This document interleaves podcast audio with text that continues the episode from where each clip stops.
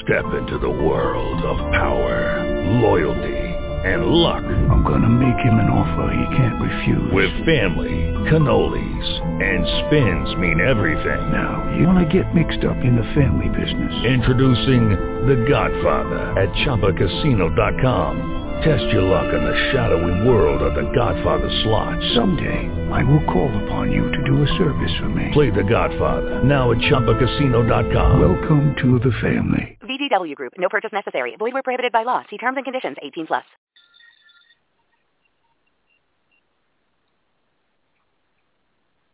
Welcome to Fire Talk Radio, teaching the unfiltered Word of God with the anointing of His Spirit. With subject on eternity and the choices we make that determine our eternal destiny. Hey, this is Adam Grigsby. I'm here with Deborah Lacewell, and welcome to another episode of Fire Talk Radio.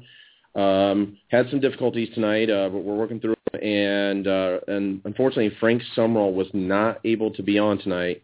Uh, but the good news is that uh, the Holy Ghost will be here tonight. The anointing of God will be here tonight. So um, uh, we felt to do another episode uh, on the fire of God. Obviously, it's an important topic.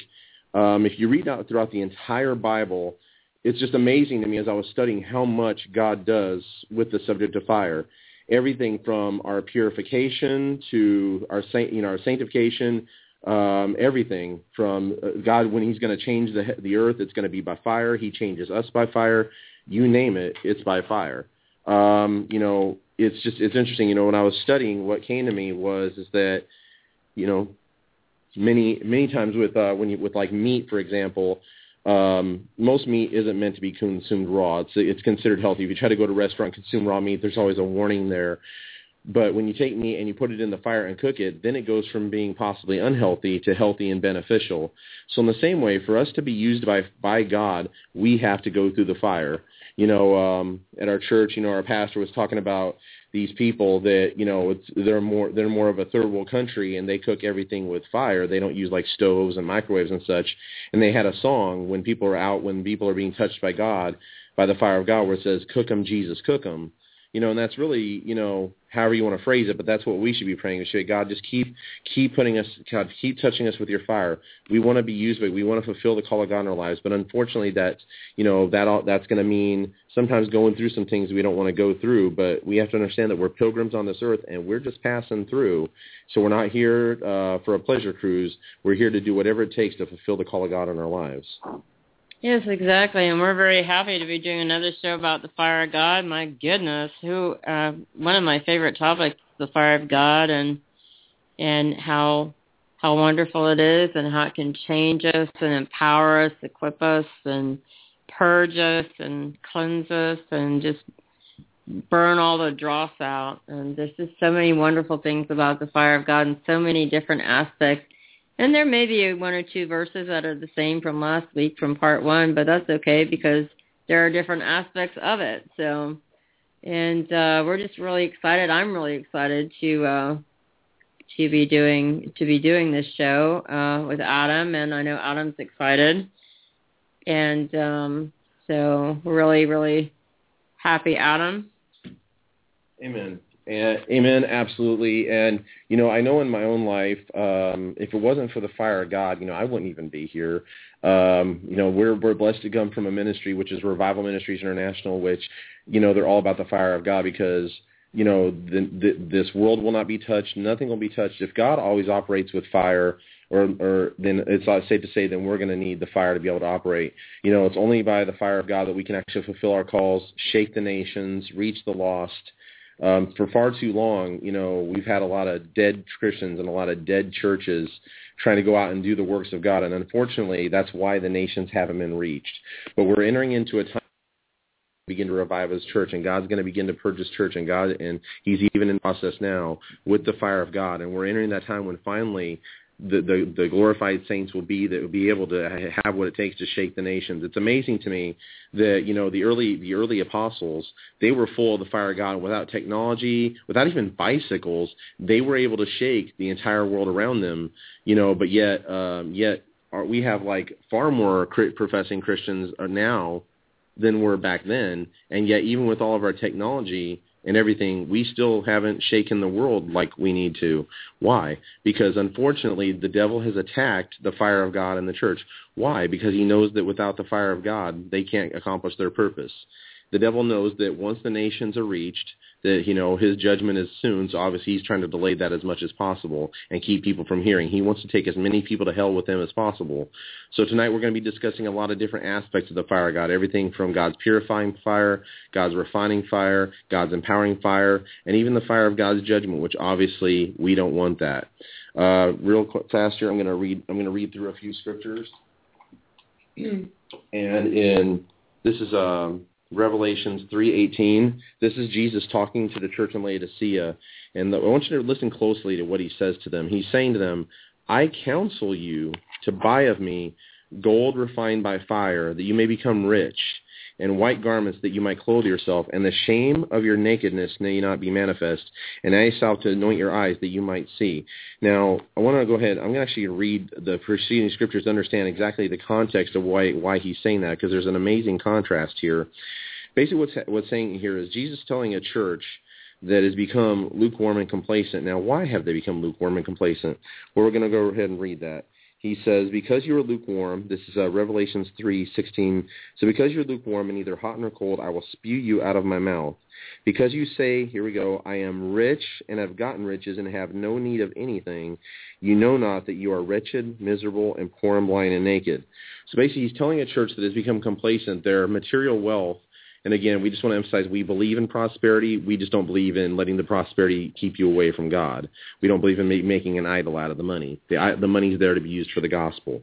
Um, but we, but the he's telling them that their, their riches had lulled them into a state of complacency. But then he contrasts and says, instead, I counsel you to buy of me gold refined in the fire that you might become rich these people were already financially rich, but not in Jesus' eyes because they had become lukewarm. He says, I want you to come and buy from me this gold, this this around the fire that, may come, that you might become rich, and white garments that you might clothe yourself, that the shame of your nakedness may not be manifest. You know, so without the fire of God, we basically in God's eyes, you know, we're poor, we're blind, we're naked, we really have nothing. Our true spiritual condition, no matter how much we might look to others, is actually very poor. So should we, we should be earnestly be drawing near to God. Why? That we might be truly rich, because the the riches of this world are here for a purpose. It's just to be used for God's purposes. But after that, we can't take it with us. The only thing we can take with us is souls, and and there's no reason for the, those souls to want any part of Christianity unless they see a difference, and that difference comes from the fire of God. Right, exactly. And you know, I was um thinking about in that in that uh how how in that verse um you were talking about that and you know, it's, uh I was thinking about how God just I don't know, his fire is is uh God and his fire and the fire of God you know, empowers us to be a witness as well. Uh like in the book of Acts on the on the day of Pentecost, a lot of people were empowered. The, um, there were 120 people in the upper room who were empowered to be a witness uh, for Jesus and to tell the ends of the world about him. And so I'm going to go to the book of Acts, and and, and that's A-C-T-S. I might not pronounce it correctly, but it's there. And it's talking about the coming of the Holy Spirit on the day of Acts. When the day of Pentecost had fully come, they were all with one accord in one place. And suddenly there came a sound from heaven as of a rushing mighty wind, and it filled the whole house where they were sitting. Then there appeared to them divided tongues as of fire, and one sat upon each of them. And they were all filled with the Holy Spirit and began to speak with other tongues as the Spirit gave them utterance.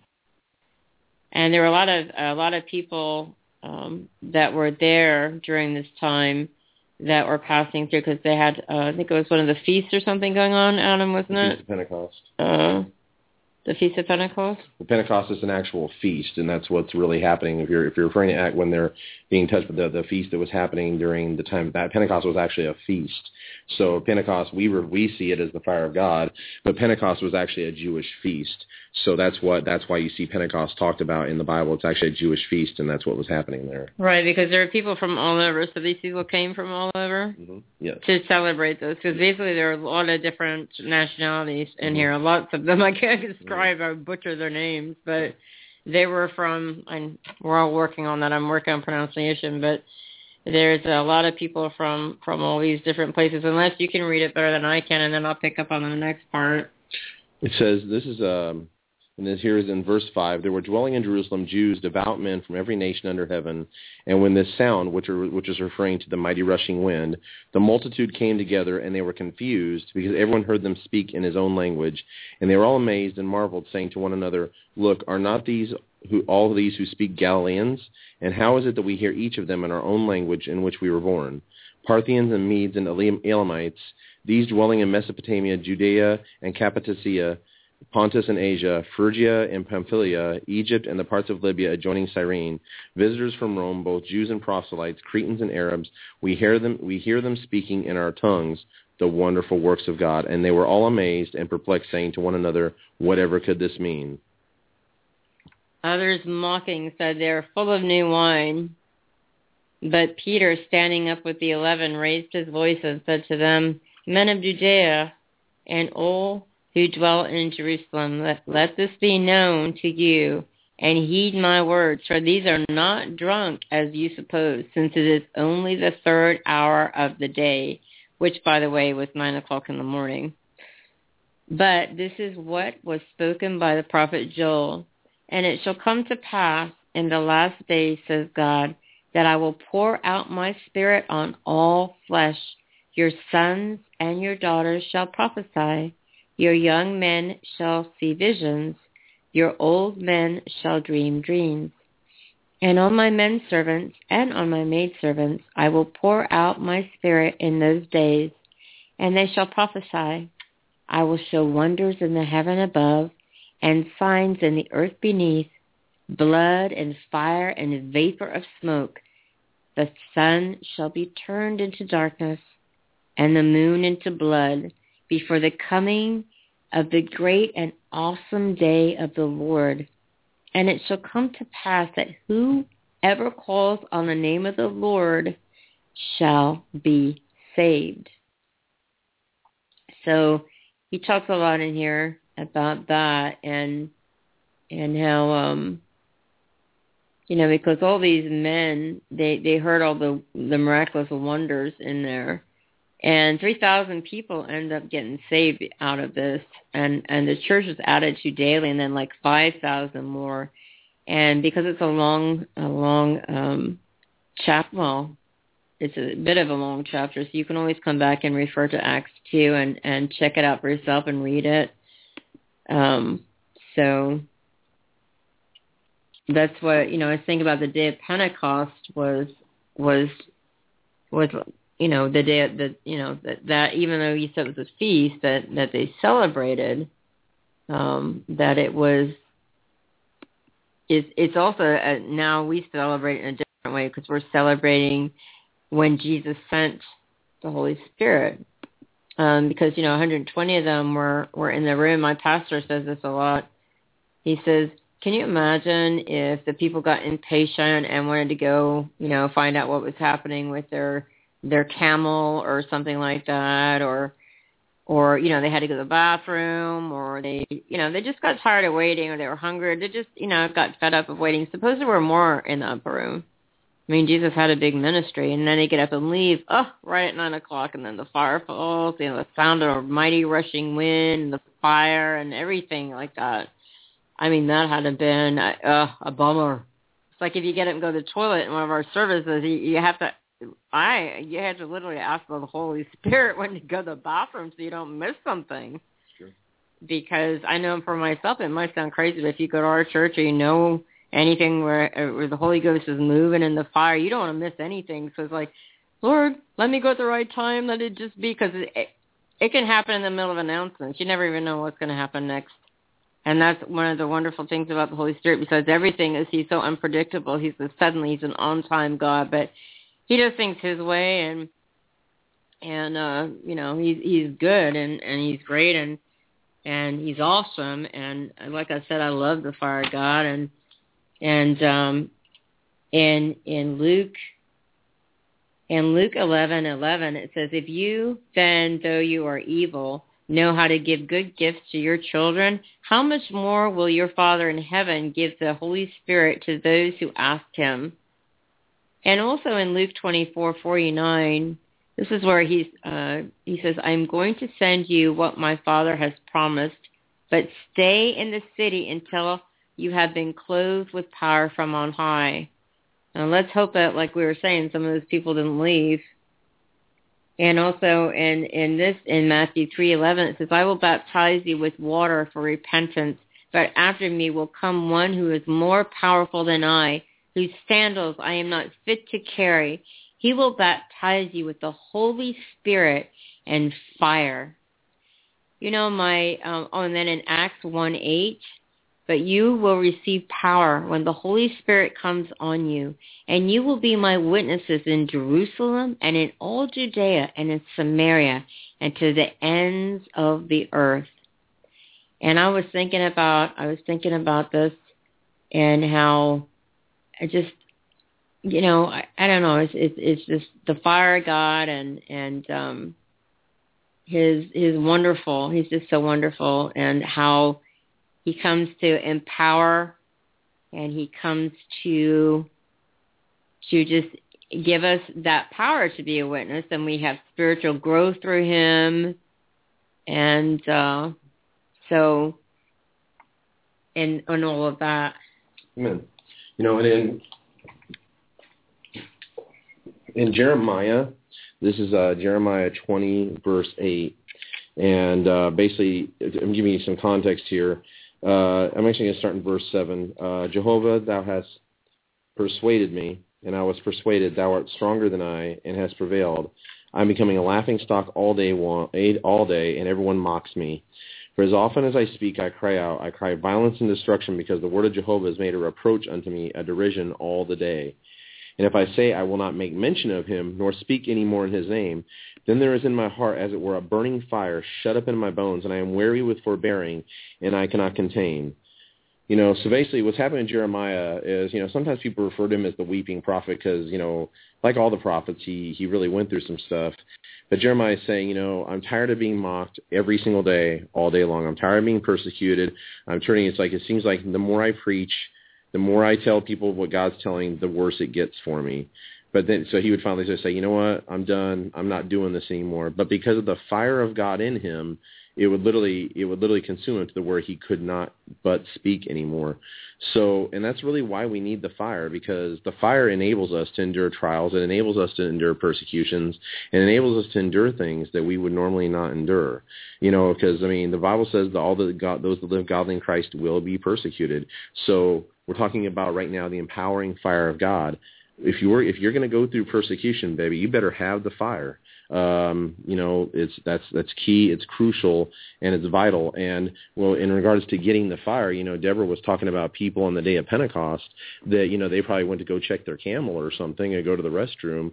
You know, but you know whatever the case may be, but in the midst of their they, and they weren't just waiting; they were actually seeking God. They were they were they were they were up there actually just they were actually seeking the Lord and there's like, you know, God, you said you were going to come, so we're just gonna we're just gonna press in. And chances are, you know, there probably were more people there on that day because Deborah's right. Jesus had a big ministry, but they begin to dwindle in, dwindle in number. But those that stayed patient, those that stayed waiting, those that did like Jeremiah 29 says that if you seek me, you'll find me when you search me with all your heart. They sought the Lord, and suddenly, you know, then the Holy Ghost came. You know, so what we have to be careful for is if we're pursuing God for more of his presence, more of his fire, that we don't give up and stop short and say, well, you know, I've been doing this. I've really been pressing in lately. But, uh, you know, I mean, I just don't feel like I'm getting anywhere. So I'm just going to go ahead and stop. You will, you know, you can stop, you know, you can stop two, you know, two inches from hitting, from striking gold or from hitting water and then all your previous work is nothing. So it's very, very crucial to keep going until the fire God comes. Right, and and being persistent and tenacious and uh just no matter what, holding on to the the horns of the altar and saying, "I'm not going to let go till you touch me." No matter what, no matter what, I'm not going to let go. And Adam and I have been in in uh, week long meetings, and I've been in two meetings a day. I think you've been in almost I, was in all the night meetings, the morning meetings. I was working during the day, but yeah, we were in all all the meetings. Right. We had a ministers conference this this week, and it was wonderful. The fire of God was was awesome, and His presence was glorious. And you know, I was thinking about what you were saying, Adam, about how just waiting on God and and just being persistent.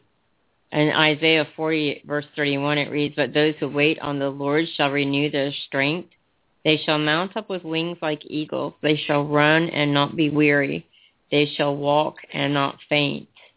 So I think in, in all of the waiting on that is very, very important as well, is to wait and seek him out because it may seem like he's not ever gonna, ever gonna show up or, or, um, you know, so it may seem that way, but he's, he's gonna, he's going to show he's going to show up, but we have to be persistent with it. Amen. Now in Second Peter three ten, it says, "The day of the Lord will come as a thief in the night, in which the heavens shall pass away with a great noise, and the elements will melt with fervent heat, and the earth also, and the works therein shall be burned up." So everything again that God does with is with fire, and um, and so and in Second Chronicles seven one it says now when Solomon had made an end of praying, the fire came down from heaven and consumed the burnt offering and the sacrifices, and the glory of the Lord filled the house. You know the Bible is very clear that we're supposed to be living sacrifices, you know, unto Him. So you know when we when we when we come to God we need to come reverently we need to come his way and we need to come diligently and pursue him. And as we and as we pursue him and offer ourselves a living sacrifice and pursue him and say God you know whatever you want to do however you want to do it but I'm not going to give up until I find you and I'm not going to give up until you come and consume this sacrifice with your fire. And that's when that's when you'll get it. It doesn't come to casual seekers it doesn't. You know, there is a there's you know there's a, I read the scripture on judgment because it's like there is going to be a judgment coming, but we if we judge ourselves by letting the fire of God touch us now and refine us now, then we won't have to face the judgment to come. So, because the Bible says judgment begins in the house of God, and that's not necessarily a bad thing. We should we should want God to judge us to come and not necessarily to like kill us, like in some cases, but the judgment I'm talking about is where God come and comes in and uses His fire to lift the impurities to the service to show us where we're really at that he might lift those things out. That's what we should be pressing in for because it's it'd be it'd be really it's really bad to like think that you're somewhere you're not and then god comes and exposes it and you realize oh my gosh this is where i'm really at. It's good if you're willing to repent and deal with it but a lot of people they want to try to hide things from god. But we have to understand that when that when that kind of fire comes it comes to reveal that god might heal us and that's very very important. So um you know god and so we can we can't be scared of that. You know we have to let the word of god just come and expose every area the fire of god come and expose every area of our lives no matter how scary no matter how much we might not want to deal with it. But you know it's the only way we're going to go forward in him and fulfill the full call. This is why the bible says many are called but few are chosen. That really means that it's because few choose to follow. This is this isn't an easy process. Christianity isn't for you know wimps.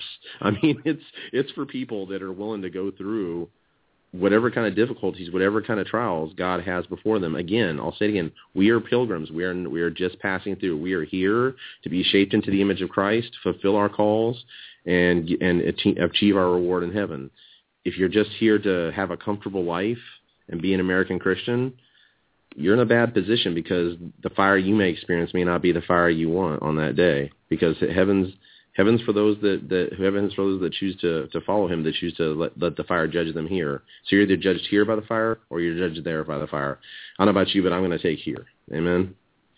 Right. I'd rather, even though it's not comfortable, I'd rather have the fire of God here than than uh, either burning up what I thought I had done for the Lord on the day when we stand before Him, or hellfire or, you know, wood, hay, stubble. I'd rather have the fire here, even though it's not totally comfortable at all. I mean, because fire gets hot. I mean, it may sound really simple, but it's true. It's, it's hot, hot. And it can get very uncomfortable. But the the uh, fire that that the fire of God that we have not only empowers us and equips us and purges us and purifies us, it also protects us from our enemies. So that as well. And you know, when you were talking about about um about the the being living about you know the sacrifice being a living sacrifice the only problem I've heard it often say with a living sacrifice is they tend to crawl off the altar mm-hmm. When things you know when the heat's turned up pretty much when things are things are hard and you know or they just gonna stray or something like that then it gets really it gets really uh well, it's easy to crawl off because you're alive, you're not tied down, and God's not to over override our will anyway. So, um, He's not to do that. Uh, he'd be a dictator if he overrode our will. So. Amen. You know, and it's like it seems like the American church as a whole. I can't speak because I've never really uh, been to, to too many other countries, but I can say that the American church as a whole has been, unfortunately, especially over the last decade or so, been taught a gospel message of comfort and prosperity. And don't misunderstand me. Again, we believe in prosperity, and we believe God does comfort people. And We do believe God blesses people. But if you read most of the books that have come out, you know, within the last 10, 20 years, and it's ever increasing in the in the Christian bookstores, it's fluff. It's very little scripture. It's like more motivational speaking. It doesn't tell people about it doesn't tell people about the fire of God. It doesn't tell people how to endure trials and tribulations. It tells people basically God wants you happy and and everything's going to be okay and and and and all that really does is set people up for a fall you know, because then they don't understand why they begin, why they're going through things, and they have like you know preachers that tell that preach them peace and comfort, and and if you just do what I do, then everything's going to be just amazing for you. But unfortunately, it's not like that. It, if the apostles went through difficulties, if Paul talks about how he'd been like shipwrecked, beaten, and left for dead, I don't know about you, but I haven't been shipwrecked, beaten, and left for dead yet. So I haven't begun to go through half of what he's gone through. Yet even in some of the minor things that I feel like I've gone through, I've had people look at me and be like, Adam, why do you even stay with that? Why do you even do that? I mean, it's that seems so difficult. Well, the answer is because God's put me here, and I'm not leaving until He tells me otherwise. And that's really the key. We have to be guided by the Lord and be willing to stay, go where He tells us to go, stay where He wants me to stay, tell, wants us to stay. The big key is that you don't have to really seek out the trials. You don't have to really seek out those things. Trust me, if you're serving the Lord, He's you're going to be guided into them for the sake of your refining. If you read in the Scriptures, you know it says Jesus was driven by the Spirit of God into the wilderness. So right before Jesus, it's like so right before Jesus actually came out, came out with power and began to really start his ministry, the first thing that happened is he was driven into the wilderness by the Holy Spirit to what? To go through go through some temptations, to go through some attacks, to go through some fire. You know, and so in the same way, if we're going to fulfill our ministry, we have we'll have to go through the same. Right. You know, we have to go through we have to go through the trials, we have to go through everything that we need to go through and in all of that in order to come out as a tried like gold uh, in a fire, and uh, you know gold purified in the fire, and so um, you know with that in in all of that as well, and so I was thinking about how.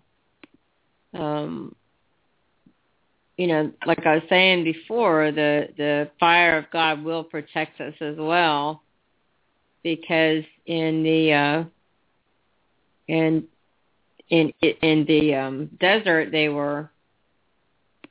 I'm sorry, I'm really feeling the fire God, right now. Adam, you're gonna have to come over here. Well, that's good. That's good. Well, that's good to hear. Um, well, regarding the desert, I mean, the, what she's about, she's probably about to talk about in the desert was is that you know they were they were they were guided with a fire by night and a cloud by day, and you know the desert's not an easy place to be. You know, they they were looking for a promised land, but they were in the middle of a desert. So the bottom line is, before we get to the things that God's called us to do, we're gonna have to go through some things. And this is regarding that. This is a scripture. This is Second Timothy two nineteen to twenty three. It says, "Nevertheless, the foundation of God stands sure, having this seal: The Lord knows those that are His, and let everyone that names the name of Christ depart from iniquity." But in a great house there are not only vessels of gold and silver, but also wood and earth, and to some honor and to some dishonor. If a man therefore purge himself from these, how do we get purged? We purge with the fire of God. And I also want to emphasize, notice it says purge himself.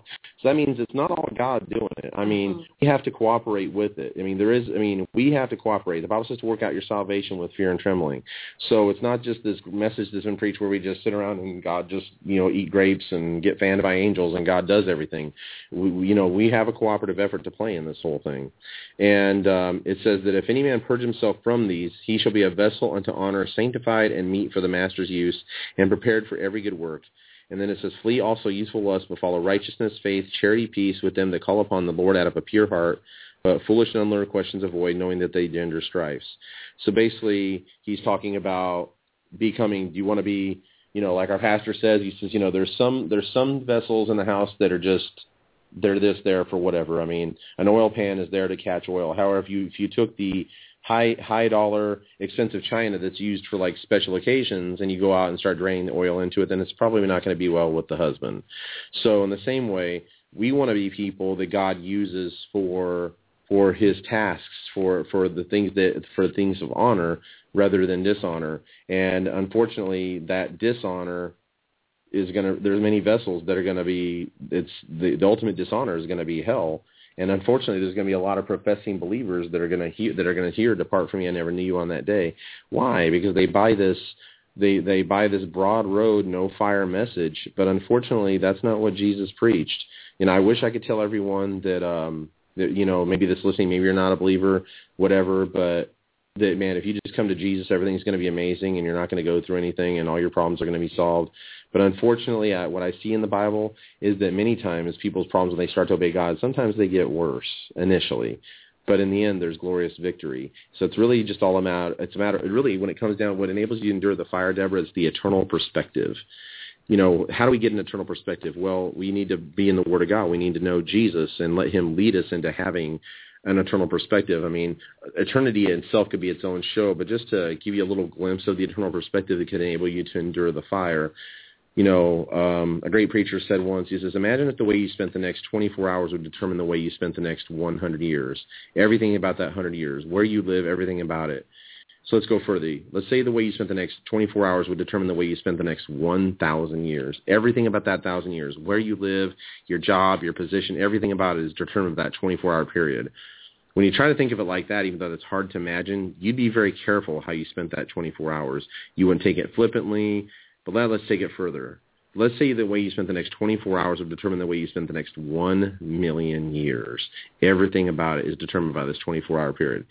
You'd be cautious with every second of that 24-hour period. However, it's nothing compared to what we're talking about because the Bible says life is a vapor. In other words, just poof and it's gone. The Bible's literally saying the way we spend this zero time will determine how we spend all of, et- all of eternity.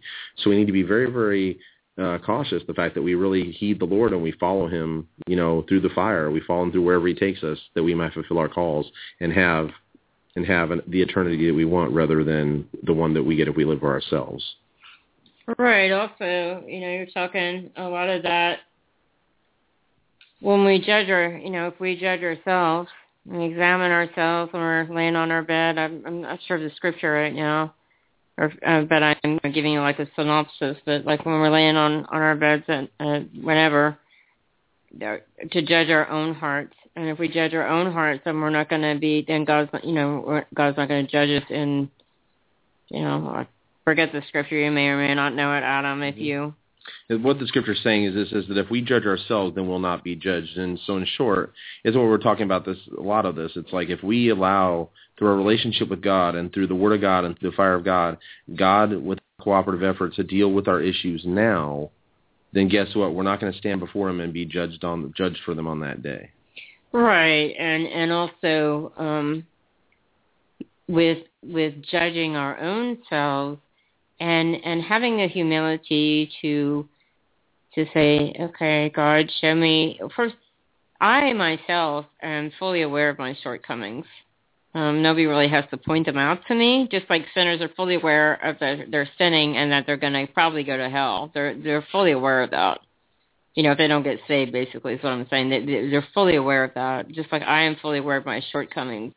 So me and and and even though I know I have the shortcomings, I still have to be humble enough to say to judge myself with with, with those with those shortcomings, but also humble enough to ask and um, trustful enough to ask the, the Lord of the Holy Spirit to to shine His light in the areas of my heart that aren't very pretty and that need changing, and be also willing to change because God's a gentleman and He's not going to force Himself on me or on you. So I, you know, I am willing. I'm asking the Lord and the Holy Spirit to, to, to you know, put His finger on it, on, on the part, you know, and, and the parts of me that are not pleasing to Him and that I need to change so that I have better character and more fruits of the Spirit, you know, that, I mean, uh, the fruits, the fruits of the Spirit that um, I'm developing the character there and I am also um, developing those fruits cultivating those fruits because the fruits are fruit is cultivated. You know, you don't just look at it one day and it's it, all of a sudden it's a it's a fruit that grow that grew off the tree. It starts a lot of them start off as blossoms, beautiful flowers, but then they turn into fruit. It's being cultivated and cultivating the ground of our heart. And being willing and a participant in that process of submitting to the process, but also being being a participant in the process, not crawling off the altar, uh, the living sacrifices that we are. And then, as Adam was saying, you know, we we are we have a part in that. I mean, we definitely have to do our part. I mean, I can sit here. Yes, the fire God will burn out a lot of stuff in us, and and because that's what the fire does. You know, the fire will burn will burn through will burn out all the dross and and things things like things that need to go like maybe it's a traumatic memory maybe it's it's you know something that that happened uh that we did it's just something you can burn out all kinds of stuff but i can stand here all day or i can sit here or i can pray to god every day or several times a day i can say Holy Spirit, I, I really, really, really, really want to stop eating chocolate. Can you please burn that desire out of me? Can you burn all my desire out of me for eating chocolate, other junk food as well? But if I go out and I just buy a bunch of chocolate and I eat it, that's not going to do me any good. That's not going to do him any good. He can try and burn out and say, hey, maybe he did burn out, but I went and I, I canceled out what he did because I put the chocolate in my mouth. That's where my part comes in of of of doing my part. Because I can say all day long, Jesus, I don't want to eat all this junk, and and and I know He's talking to my heart about eat not eating chocolate, but then I go out and I buy Easter eggs on sale and I eat them. And me, um, I was a chocoholic, and then, you know, thank God he delivered me from that. I actually got bapt- rebaptized in our church, and they, it was a wonderful service, and they actually had the baptismal pool in up where the sanctuary was. And I went forth, and I got, I got, you know, I got rebaptized, and I got touched in a mighty way. They they literally had to fish me out of the pool and and carry me out of there and put me on the ground. That's how touched I got. But and the thing was, normally I would I would eat chocolate, chocolate chip cookies and all this stuff. And I went to I happened to go to Walmart that day after after the service and I was walking by looking at all this chocolate that had, you know, was going to get to go on sale pretty soon because it was Easter eggs I had absolutely no desire for the chocolate whatsoever after that, after being after being rebaptized, and then when I when I actually did have a bit of chocolate because um it was something that you know I just had to eat because I was hungry at the time. It tasted bitter. So every time I I was I tasted uh chocolate after that, it tastes bitter. And then I would eat these little uh um pastry bars that were just maybe fruit kind of thing, like a cereal bar. But then after a while, they started to taste bitter. So the Lord, at least He's slowly weaning me off of things. It's not a dramatic thing, but He totally took that from me. and my point in all of that is that if if he did remove that from me, I could still go in. I still have to do my part by not picking up that chocolate because after a while, he would just say, "Okay, well, I've tried. I've I've removed it. I've made it bitter. Just go ahead and and you know, because I have to cooperate with the process. I have to submit to the process." And as for Adam was speaking about uh, eternity and and trying to get get a uh, you know a a some kind of perspective on eternity. Uh, I know that um, one of his favorite Bible teachers is John Bevere, and there's a book called Driven by Eternity, and it it gives you a uh, it's it's a very good good book on giving you a sense of eternity, and that's called Driven by Eternity by John Bevere, B E V E R E. And one night, um, I'm not sure when, but one night we're going to play. It might have to be actually two nights in a row because it's going to have to split up the the series, but because uh, it's more than two hours. So what we have right now is two hours, but it's more than two hours. So, but we're going to play a uh, the it's like a play sort of thing or like a parable.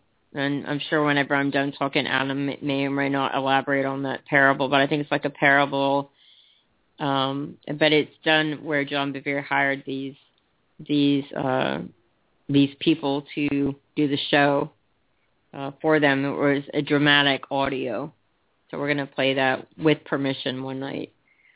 And as for um, as for getting a sense of eternity, you know that's one thing I'm praying for myself. I would really like to have a sense of eternity uh, more than I do now. And our pastor one day was speaking, and he talked about this place, and it's called Tabletop Mountain, and um, it's it's in uh, Tabletop Mountain, and I'm looking at a picture of it, and it literally looks like a table.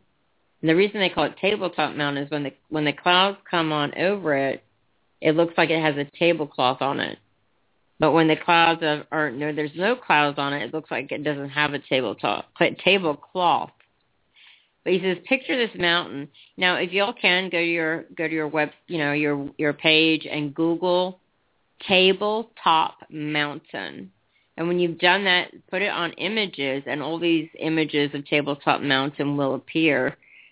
And so he said that picture a little sparrow, and the little sparrow comes to Tabletop Mountain, and he pecks on it like five times, and then he flies away, and he comes back a year later.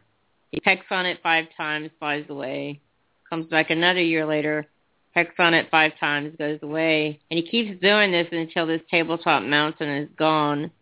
You'll just glimpse the beginning of what eternity would feel like. Can you imagine that little sparrow is going to take forever, quote, to get down to the bottom of this mountain? And when you look it up, I'm going to go ahead and I'm going to put one later on after the show. I'm going to put a picture of it in in a. I'm going to make like a a, a slideshow, and I'm going to put part of this as it. But when you see the picture of it, you'll know we kind of get an idea of why I'm saying that.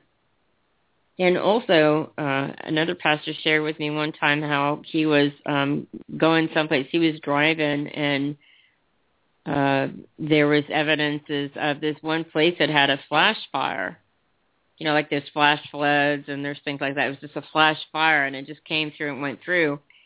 And as he's driving, he looked, and afterwards, you know, there's a lot of burn stuff, but there were still weeds there and little things that hadn't got caught by the fire because the fire just went straight through. So it's really just not just a flat, you know, we don't want a flash fire. We want the fire of God just engulfing us. And, and so there's no weeds. It, it uproots the weeds. So it just made me think of that. you know, I'm going to read something. You know, when we were during this uh, last ministers conference, when we were when during this last ministers conference, we were um, we had a night where we began to get sing through a bunch of the um, the old hymns, and I was what was amazing to me was is that just some of the eternal perspective that came, especially on um, one of those old hymns. Um, I'll just say, you know, I just I the the new the new a lot of the new worship just seems to lack the fire. It doesn't lack the it lacks the word. It lacks doctrine it's just almost like feel good these days. But you know, the old hymns, a lot of these these old hymns were birthed out of you know trials, were birthed out of difficulty, were birthed out of fire. So, and we were talking about the eternal perspective, and so when we were when we were really pressing in one night, singing one of these old hymns, it was just this sense of loving Jesus, just not you know forever, you know, even in eternity just became more real to me. And so real quick, I just want to, I'm going to, I don't know if I'll read the whole thing, but I'm going to just brief, read through it just to kind of give the perspective and try to impart the perspective that came to me. If you need to read the whole thing, read it. It says, it says, you know, the first verse says, My Jesus, I love thee, I know thou art mine. For thee all the follies of sin I resign. My gracious Redeemer, my Savior art thou. If ever I loved thee, my Jesus, tis now. You know, and then it goes on to say, I love thee because thou hast first loved me and purchased my pardon at Calvary's tree. I love thee for wearing the thorns on thy brow. If ever I love thee, my Jesus tills now, tis now. And then it goes on to loving him throughout life. It says, I'll love thee in life, and I'll love thee in death. I'll praise thee as long as you lend me breath. And I'll say when the death dew lies cold on my brow, if ever I love thee, my Jesus till tis now. And the last verse is what really just amazed me. So it's talking about just loving Jesus how Jesus first loved us, and then talks about loving Jesus even unto uh, the point where you know years from now, which you know life seems so long, but really it's so short. But even lying on our deathbed, we're still saying, Jesus, I, I love you now. But then it goes into, and then in mansions of glory and endless delight, I'll ever adore thee in heaven so bright. And I'll sing with the glittering crown on my brow, if ever I love thee, my Jesus tis now. So, you know, eternity just never ends. And it's just like, and I want to be I was like, oh my God, I want to be that guy, you know, millions and millions and millions of years now with a gold crown on my brow, still saying, my, if I've ever loved thee, it's Jesus till now. You say, well, my, what does that have to do with the fire God? It has everything to do with the fire God. Why? Because it's the fire of God that refines us and changes us and shapes us and lets us be those kind of a people that are going to endure to the end and that are going to, and that are going to be refined and that are going to be as glorious ones on that day you know, it's not, I'm sorry. I mean, grace is not, The, I mean, I'm not going to get into a holding on grace right now. We're going to do a whole show on that maybe. But grace is not this like Band-Aid that just covers all of our fleshliness. Grace, along with the fire of God, empowers us to live for Jesus, uh, empowers us to endure the, empowers us to get the sin out of our lives, empowers us to be vessels of honor, not dishonor. So I just really want to just impart that you know, millions and millions of years from now, God intends for you to be around his throne with a glittering gold, gold crown on your brow, singing praises to him for all of eternity. That's a, that's a beautiful thing to look forward to. But, you know, but, you know, as for here on the earth, guess what? We got to be soldiers. We got to walk with him and we got to walk in, you know, and I'll, let me say that, you know, and I'm gonna there's something I'm gonna read later in the show, but one of the things that my pastor talked about during the conference was is that if we're if we're going to have glory with him, then we have to be crucified with him. If we're going to have glory with him, we have to suffer with him. So this idea that we're going to have glory in heaven without suffering here, I'm sorry, that's just not reality. And unfortunately, that's what the church has preached. You know, these guys came up to Jesus in the Bible and said, "Jesus, we want to we want to sh- sit on the thrones next to you in glory." And Jesus was like, "Well, okay. Uh, can you drink from the cup I'm drinking from?" And they're like, "Yeah." but you know, bottom line is, yeah, if you if you want to if you want to share glory with him, then guess what? You gotta and you gotta drink from the cup he drank from when he was here, even if that means possibly dying for him and suffering for him. Amen. Right. You know, and I was thinking here about how how in Hebrews twelve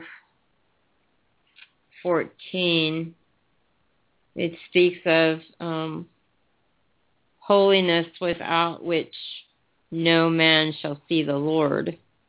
And I was speaking, I'm thinking about how holiness, we, you know, our God, He's holy. It's the Holy Spirit. It's not the evil, wicked spirit. Mm-hmm. That's a different spirit. That's a demon spirit. It's the Holy Spirit.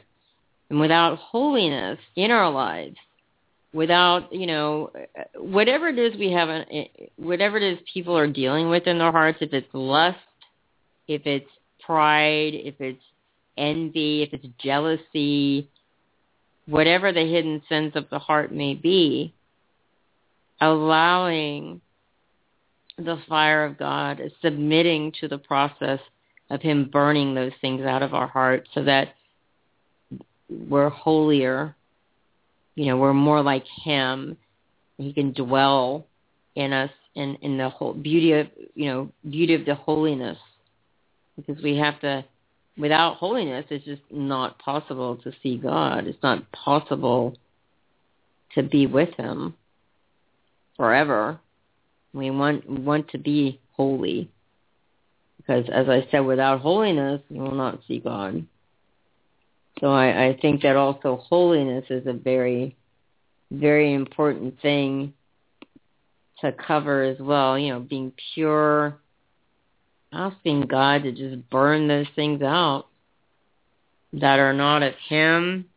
You know, whether it's like I said, whether it is because it's in, it's just, I mean, it's just plain right there. Without holiness, you shall not, you will not no man shall see God. Mm-hmm. And and uh you know also it says who shall who shall ascend to my to my um I got to look at that one up. So who shall ascend to my holy hill? He who has clean hands and a pure heart. Right. So pure heart, clean hands, holy, holy, holy, holy, because he's holy. And no, I mean, now the question might come, well, but Adam, aren't we washed in the blood of Jesus now? Aren't we made righteous with him now? And the answer is absolutely yes. Hebrews 10:14 says he has perfected forever those that are being sanctified. So there's there's really two kind you know uh, E.W. Kenyon wrote a book called Two Kinds of Righteousness. So there's the righteousness that's imputed to us once we're born again Christians. Your spirit is made the righteousness of God in Christ Jesus. So let me emphasize that. But notice it says he is perfected forever those that are being sanctified.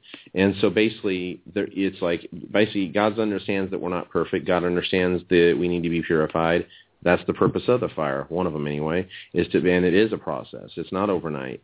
However, he is saying that you have to continue to go through the process. You do have to stay in him. You can't just lax back and be like, well, you know, and uh you know and you know and i'm going to be you know honestly i i question whether you're going to get in because if that if that's your attitude then guess what? You really don't want everything god has for you.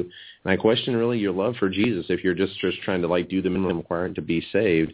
And maybe you know hopefully you'll get to heaven with a shack in the back or something you know? Just you know you don't really care. As long as i'm there you know but you know i'm saved by grace so it's all good. I'm just going to relax.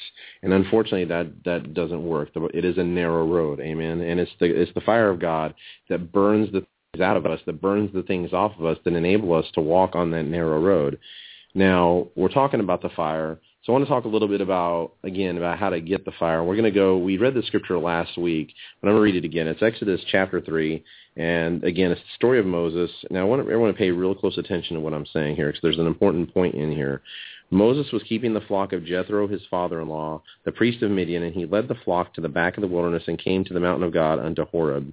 The angel of Jehovah appeared unto him in a fire out of the midst of a bush, and he looked, and behold, the bush burned with fire, and the bush was not consumed. Now, catch this part, chapter th- uh, I mean, chapter three, verse three. And Moses said, "I will now turn aside and see this great sight, why the bush is not burned." And then, when Jehovah saw that he turned aside, then God called unto him out of the midst of the bush and called and said, "Moses," and he said, "Here am I." So you understand how God works. God when he's when he wants us to draw near, he doesn't necessarily always just come to us. He actually kind of makes him his aware his presence known, but before he actually reveals himself to us or speaks to us, he waits for us to turn aside.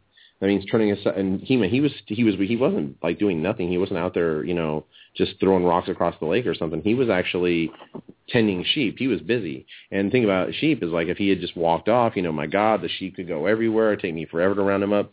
But no, he actually God caught his attention and he turned aside to go after God. and then that's when God revealed himself to us. So in the same way, James chapter 4 verse 8 says, draw near to God and he'll draw near to you. So God has made the invitation open. He rent the veil in two, and now he's calling for us to draw near. And if we will turn aside from our distractions, our pleasures, things of that nature, then he will come and reveal to us and speak to us out of the fire. But we have to turn aside. We have to separate ourselves. You know, um, I heard a man of God say once, you know, he's like, uh, you know, like the, the the last days prophets in many cases they're in caves right now. What do you mean by caves? They, they're they're setting themselves apart. They're going after Jesus. They're drawing near. They're let they're coming close to the fire. They're letting God prepare them. You know, um, Lester Sumrall said, you know, in the last days, I'll, God will unleash as giants upon the earth, and the wonder the world will wonder where they came from. Many of the the great giants of the last days, right now, I mean, they're still on the backside of the wilderness, being letting God work on them.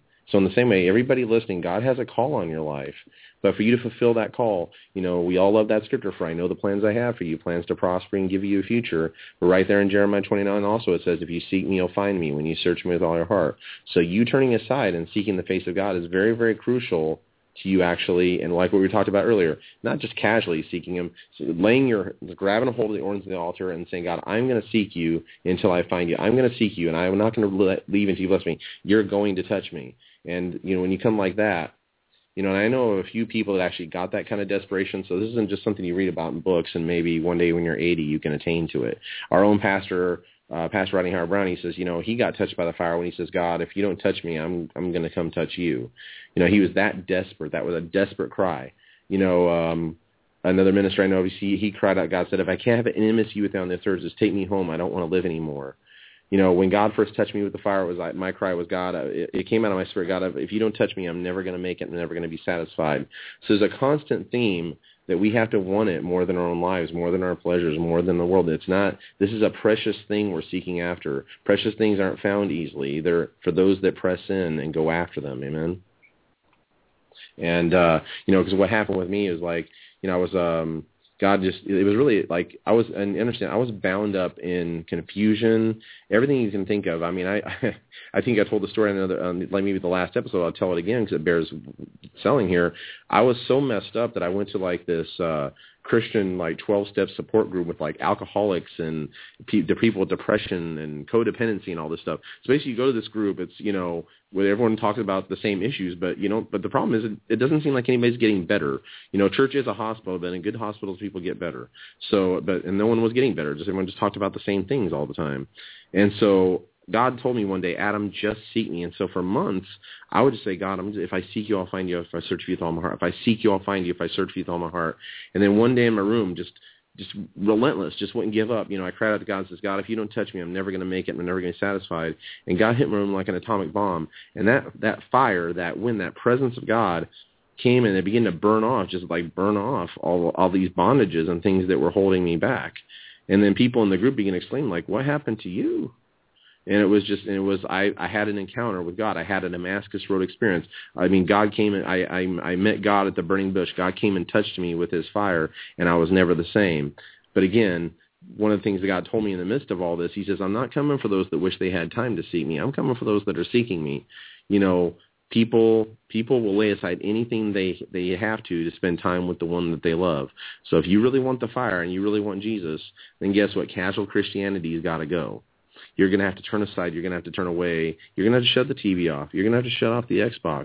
You're going to have to maybe not hang out with your friends some. You're going to have to go, you know, whatever it is, things that the things that consume your time. You're going to have to shut that thing and make time and say, God, I'm coming after you, and nothing's going to stop me. Amen. You know, I remember um, one, you know, when God began to touch, the difference between when God touched me with His fire at that time and before that, it was like really night and day. It was like I had drawn near to God, you know, in the burning bush, so to speak. And it was like, and then it went from not hearing God at all to hearing to hear like, you know, God starting to get up in my business. I mean, he was he was speaking quite a bit, and his voice became clear.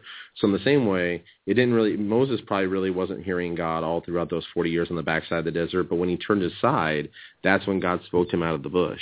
And so there's a lot of people that like they hear stories about great men of God that hear from the Lord and they hear these wonderful things. They're like, oh, you know, I would like to hear from God like that. I'd like to know God like that. Well, you know what? But those people paid a price for that. Those people sought God. Those people drew near. Those people went after Jesus. Amen. Um, you know, and what happened after that? It was like it was like everything came out of that time. You know, from even what we're doing now, the ministry, this radio ministry, the church we go to. If you want God to direct your life, if you want God to touch your life, it's not just you know pray and ask God, and then just everywhere you go is the will of God. No, you know, if you're going to find the will of God for your life, you're going to have to come to you have to draw near and let Him purify you and touch you, so He you can so you can hear His voice, because God wants to guide you, but He speaks out of the fire. Just like with Moses and the burning bush. He speaks from the fire. So you're going to have to draw near if you want to hear God speak to you. You can literally come to a place where you hear God speak to you about the intimate details of your life. You can literally come to the place where God tells you his secrets. But that comes to those that draw near to him. If you seek me, you'll find me when you search me with all your heart. It's not casual. It's diligent. It's a what does diligent mean? It means with with relentless pursuit. I'm coming after him. If you want to see what diligent means, uh, you know, look up you know a ministry where they come in and they feed they feed hungry people and they feed starving people. And then watch what happens to those people when the food starts to run out. Those people get desperate. Those people walk for three days straight to get a bowl of soup. Why? Because they're going to die without it. You know our own pastor says he goes you know you, you're going to have to become like a man in a desert. You know a man in a desert he's he's dying he's crawling through the desert. You offer him a briefcase with a million dollars he's saying no i got to have water you know, you, and offer him a luxury automobile. No, I got to have water. He's not going to stop until he dies or gets the water. And that's how we have to be with with this fire. That's how we have to be with God and, and wanting that intimacy with Him. You know, I'm even convicting myself as I'm talking, Mike, saying, "My God, I mean, I got, you know, it's time to it's time to turn some other things aside. It's time to we're, time is short, you know." And uh, you know, it's not to say that recreation's not valid or important, but in America we seem to have an idol of it, and it just it's it's what we live for. We work, we go to church, we do our Christian duty, and then we the rest of the time we live for ourselves. But if we'll draw near, then guess what? God's going to come and burn those things up, and He's going to lead you into doing some things for Him. And it may not be where you want to go, but your heart has to be, God, I'll go where you want me to go. I'll do what you want me to do. I'll say what you want me to say. And those are going to be the people that stand before him. You know, the scripture is still true that not everyone that says to me, Lord, Lord, will inherit the kingdom of heaven, but those that do the will of my Father. You might say, well, has, what does that have to do with fire God? It has everything to do with the fire of God. Because in order to in order to endure to the end, especially in this last day, you're going to have to have the fire of God. You know, a preacher I know of, he had a vision one day, and he said he saw an ocean of people as far as the eye could see, and he there were no Buddhists, atheists, Muslims, anybody in the group. He looked at this entire group, and and he and Jesus was standing before him, and he, they were all expected to say, enter into heaven, only to hear the Lord say, depart from me, I never knew you.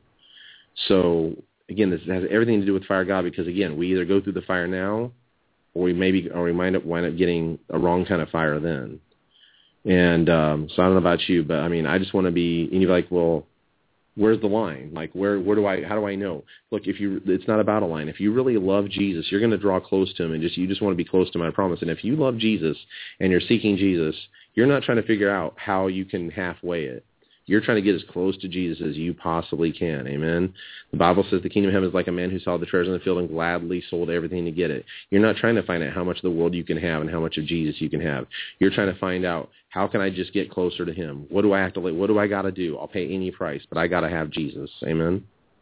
And um you know, I remember land, you know one of the it was some of the most incredible, you know, trials, difficulties I've gone through have been, you know, even in my own church, you know, or in churches I've been to, that needs to be addressed. You know, it's like you have to understand something that if the Bible talks about fire, that fire comes in many times in the form of trials and tribulations. You know, um, the Bible is very clear that, you know, in the last days people will be lovers of themselves, lovers of money, boastful, proud, arrogant, unafraid to speak evil of dignitaries. You name it. Um, it goes through this list of some of the traits of people in the church in the last days. You might say, "Well, I don't want to go to church. There's hypocrites there." Well, no, there's there's all the wheat and the tares are going to be there until the end. But what you have to understand is that many times these trials, these fires that we go through, come in the form of difficulties with other people. You know, and those it's those things that shape you, and you either go through it and you praise God through it and you obey God through it, and then you're shaped into His image, or you get offended and bitter and angry, and then what happens is then you in the future you might find a want to face in the wrong kind of fire. You have to understand any difficulty you go through in the places that God's placed you in, he has foreseen those difficulties and placed you in there. So a lot of times when it comes to ministry, especially, the very fire that people are like they leave the church out of offense that was the very fire that god was actually trying to place them and put them through in order that they might endure in order that they might be changed and that's how what you could call spiritual vagabonds are born these people that go from church to church to church to church to church uh, it's just like they they bounce around. Why? Because every time the every time the offense comes, every time the difficulty comes, they run from it and they never fulfill the call of God on their lives. You know, and that's a very dangerous place. So please, if you've left if you've left a place out of offense, if you've left a church out of offense, you need to go back and repent and apologize, I look and say and and stand strong and endure. Again, it's it's the hard times that make us grow. You know, I heard a really great analogy once. You know, it's like talking about a tree that you know when you tr- a tree, if it could talk, you know, when a farmer plants it, if when the wind when the weather conditions get bad, you know that if the tree could talk, the tree the, the tree would say, "Hey man, can you get me out of here? Can you put me like in the greenhouse somewhere or something like that, somewhere nice because this wind's blowing kind of hard. It's getting kind of hot out here. You know, my God, it, you know, it's it was rained real. I mean, I like water, man, but it rained really hard. I mean, it's just look, this is getting hard. I mean, I keep having to dig my roots deeper just to stay here, and that's actually what God's trying to get you to do. The purpose of the trials is to get you to dig your roots deeper and deeper and deeper. And the digger, the deeper a tree digs its roots, then the stronger the tree can grow and get bigger and bigger and stronger and stronger. But if the farmer was to listen to the tree and uproot it and say, hey, you know, I'm going to put you somewhere safer. I don't want you to go through all this. Then guess what? That tree is not going to grow and bear fruit and fulfill its destiny. So in the same way, the trial, the fire of trials and tribulations are absolutely vital and necessary for you to fulfill your destiny you know, um, and just briefly regarding the uh, parable that Deborah spoke of, um, that uh, I, we are going to do that. That in that parable, I just briefly want to cover that just as a like sneak preview there. Uh, with permission from John Bevere's ministry, we will be doing a series soon called uh, Affabel, um, and that the story is a parable uh, of six people and how the choices they make in their lives affect what they face at the judgment seat of Christ. There's no way that you can listen to the series that we're going to air soon without being touched and changed. Um, it, show, it covers the lives of six different people. There's a man named Independent. He represents what you could call, you know, your everyday atheist. There's a person named Deceived. He represents a person who professes Jesus very loudly with his mouth but denies him by the life that he lives. A person named Selfish who is, he's saved, but he wasted a lot of his life faint heart who is saved but she lets unforgiveness and bitterness fill her life. Uh, double life who's a teacher that doesn't live what he teaches, and finally a lady named Charity who fulfills the full call of God all the way to the end. And it's full of the Word of God. And the whole point of the, the, this uh, series that we're going to do is Jesus said, "The word that I've spoken will judge you on the last day." So everything that we're held accountable for at the judgment seat is already in the Bibles that we hold.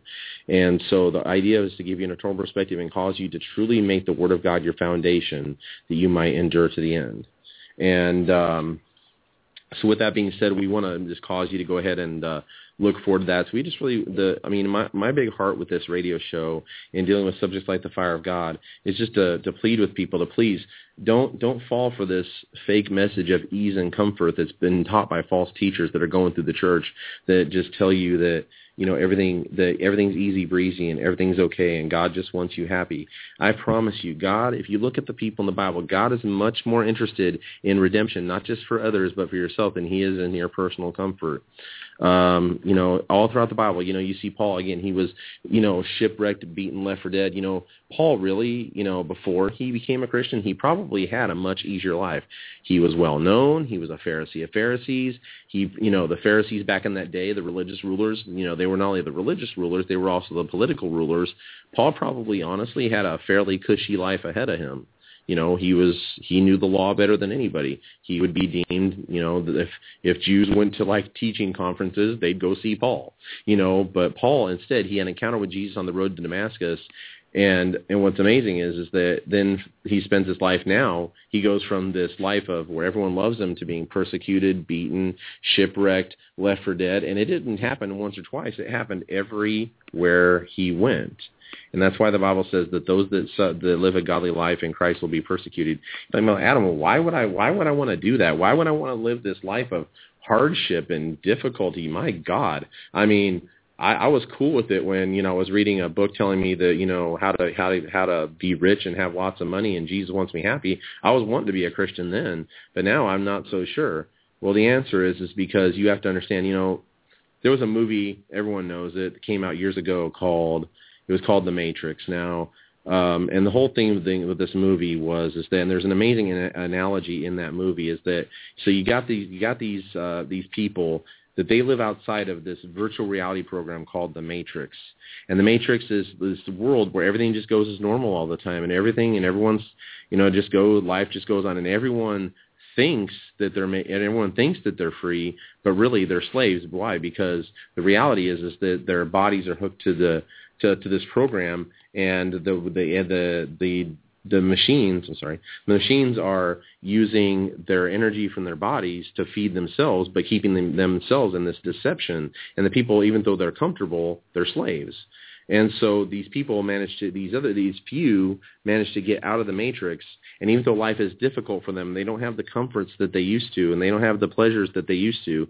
They would rather have reality with difficulty than comfort with a false sense of reality. And that's what you have to understand with Christianity is when you, when the veil, when the scales come off and you come to Christ and you come to walk in this reality, you realize that this, this is a world coming to an end. It's going to be burned by fire and uh, the devil's going to come and you know, and eventually he's going to be judged, and everyone's going to spend their, their spend a lost eternity in a place called hell. And God, and so God, and but we have to understand is that this, that it's all fake.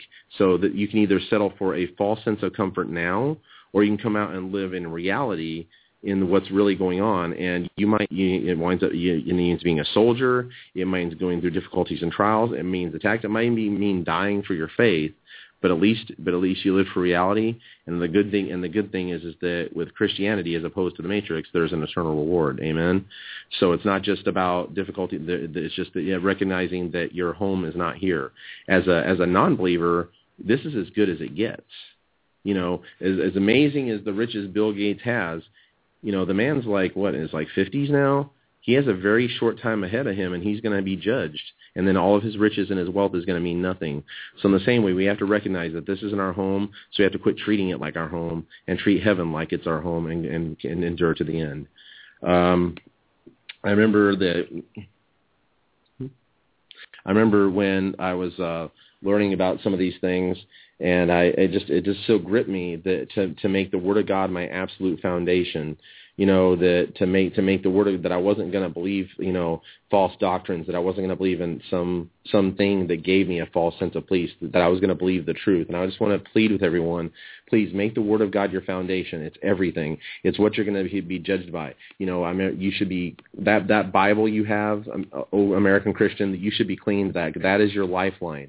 You know, I remember. um you know, my analogy for it is like imagine if you were walking through a dark cave you know, and you had no way out of the cave, but somebody came and gave you a map and a little light and uh, said, look, if you look, this is your guide. I mean, cling to it with your life, you know, share it with others, but cling to it with your life and follow it.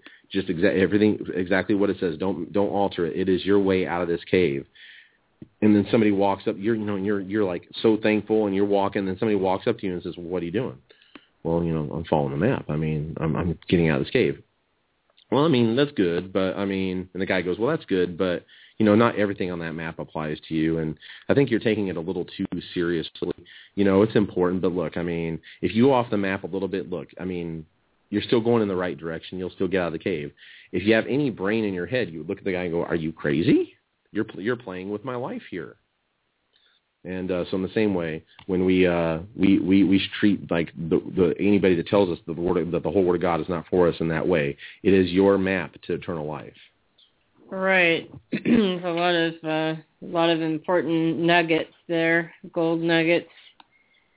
And uh, as you were doing that, Adam, I was looking up scriptures about holiness. I felt like the Lord was wanting me to kind of touch on and kind of I don't know I just following him and what he wanted me to what he wanted me to do. So I'm gonna go with that in just a moment as soon as I get there. In Isaiah 35 verses 8 through it says a highway shall be there and a road and it shall be called the highway of holiness The unclean shall not pass over it, but it shall be for others. Whoever walks the road, although a fool, shall not go astray. No lion shall be there, nor shall any ravenous beast go up on it. It shall not be found there. And the redeemed shall walk there, and the ransomed of the Lord shall return, and come to Zion with singing, with everlasting joy on their heads. They shall obtain joy and gladness, and sorrow and sighing shall flee away in 1 Corinthians 3:16, "Do you not know that you are the temple of God and that the spirit of God dwells in you?" 2 Corinthians 7:1, "Therefore, having these promises, beloved, let us cleanse ourselves from all filthiness of the flesh and spirit, perfecting holiness in the fear of God." In the fear of God. 1 Peter 1:16 reads, because it, because it is written, be holy for I am holy. Revelations 15:4 Who shall not fear you, O Lord, and glorify your name? For you alone are holy. For all nations shall come and worship before you, for your judgments have been manifested. And in Leviticus 11, 44 and through 45, it says, For I am the Lord your God. You shall therefore consecrate yourselves, and you shall be holy, for I am holy. Neither shall you defile yourselves with any creeping thing that creeps on the earth, for I am the Lord who brings you up out of the land of Egypt to be your God. You should therefore be holy, for I am holy. And there's also another verse, if you'll bear with me, that I'm going to look up here. Also in 19, Leviticus 19, verse 2, Speak to all the congregation, the children of Israel, and say to them, You shall be holy, for I, the Lord your God, am holy. And there's also another couple of verses, if you'll bear with me, that I am looking up and that is Leviticus 20, verse 7. Consecrate yourselves, therefore, and be holy, for I am the, the Lord your God, am holy. And you know, I was, I keep, I can't get away from this holiness uh, on my heart because you know, without, like I read in Hebrews 12, without which no man shall shall see God. So in, in all of that, you know, we have we need to be uh, holy. You know, because and I'm looking up another one if you bear with me. It's in in 1 Corinthians 3:17. If any man defile the temple of God, him shall God destroy, for the temple of God is holy, which temple you are. So also there's another one that I'm that I'm looking at that talks about joining yourself to a harlot. And so um you know which one that is, Adam? I'll just I can look it up if you don't know it. I'm not 100% sure. That's okay. So defiling yourself with with idols and harlots. So it's in well, I can come back to it as soon as I look it up. Okay. Oh wait, I, I, it's actually First Corinthians six.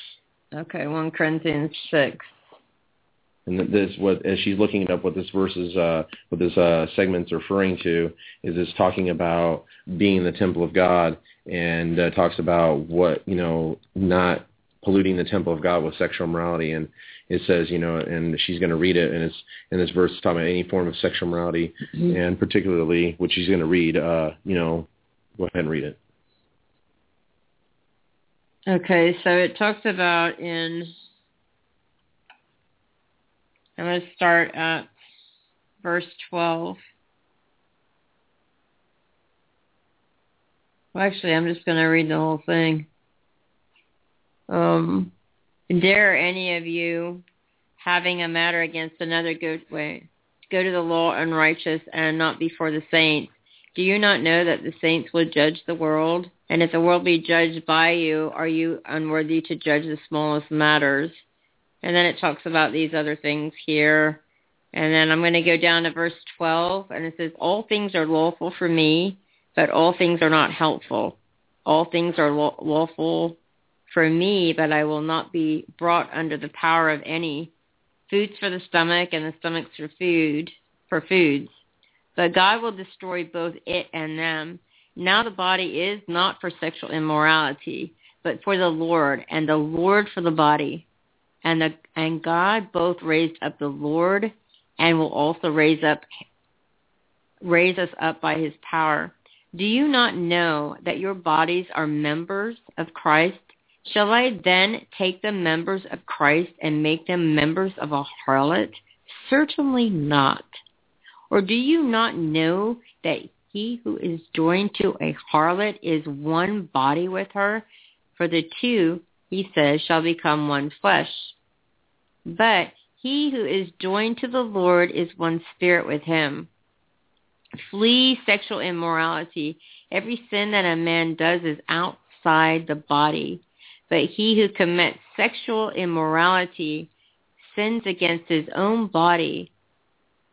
Or do you not, not know that your body is the temple of the Holy Spirit who is in you, whom you have from God?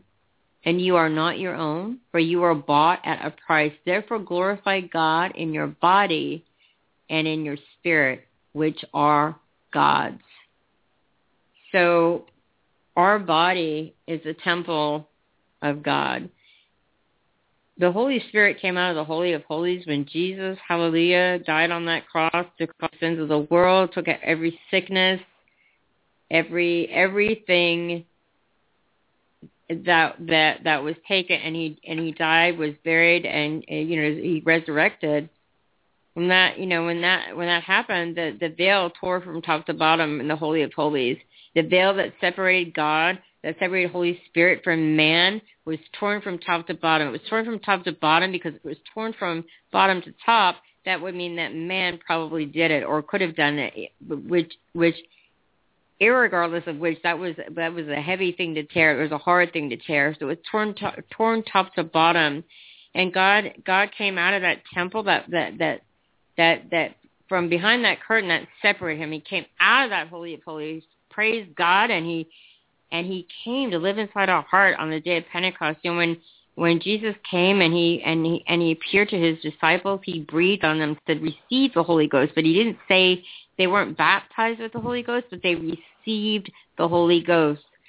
And thank God that he no longer lives in earthly tabernacles made by the hand of man, but he dwells in our hearts to ever live inside of us and that we can intercede through him and that that's why we have to be holy. Will we have perfection? No, we're all a work in progress. But everything that is not of God, everything that's of the world, everything that pulls us apart from him, everything that is not holy, we have to stay apart. We have to be, we have to cleanse this temple like Jesus cleansed the, te- the, the temple of the money changers, of the bankers of those days that were that were just that were ripping off the people and that were selling them bad stuff and that was they were just he cleansed the temple. He took and he and he and he and he overturned the table and and he he just cleansed it. Of that he says my house shall be a house of prayer not a house of a den of, den of thieves basically. And so he cleansed the temple. And when that was out, the holiness, holiness. And then the pure, purifying work of the fire that purifies and cleanses and holy, sanctify. sanctify means simply to be set apart. Is what sanctify means.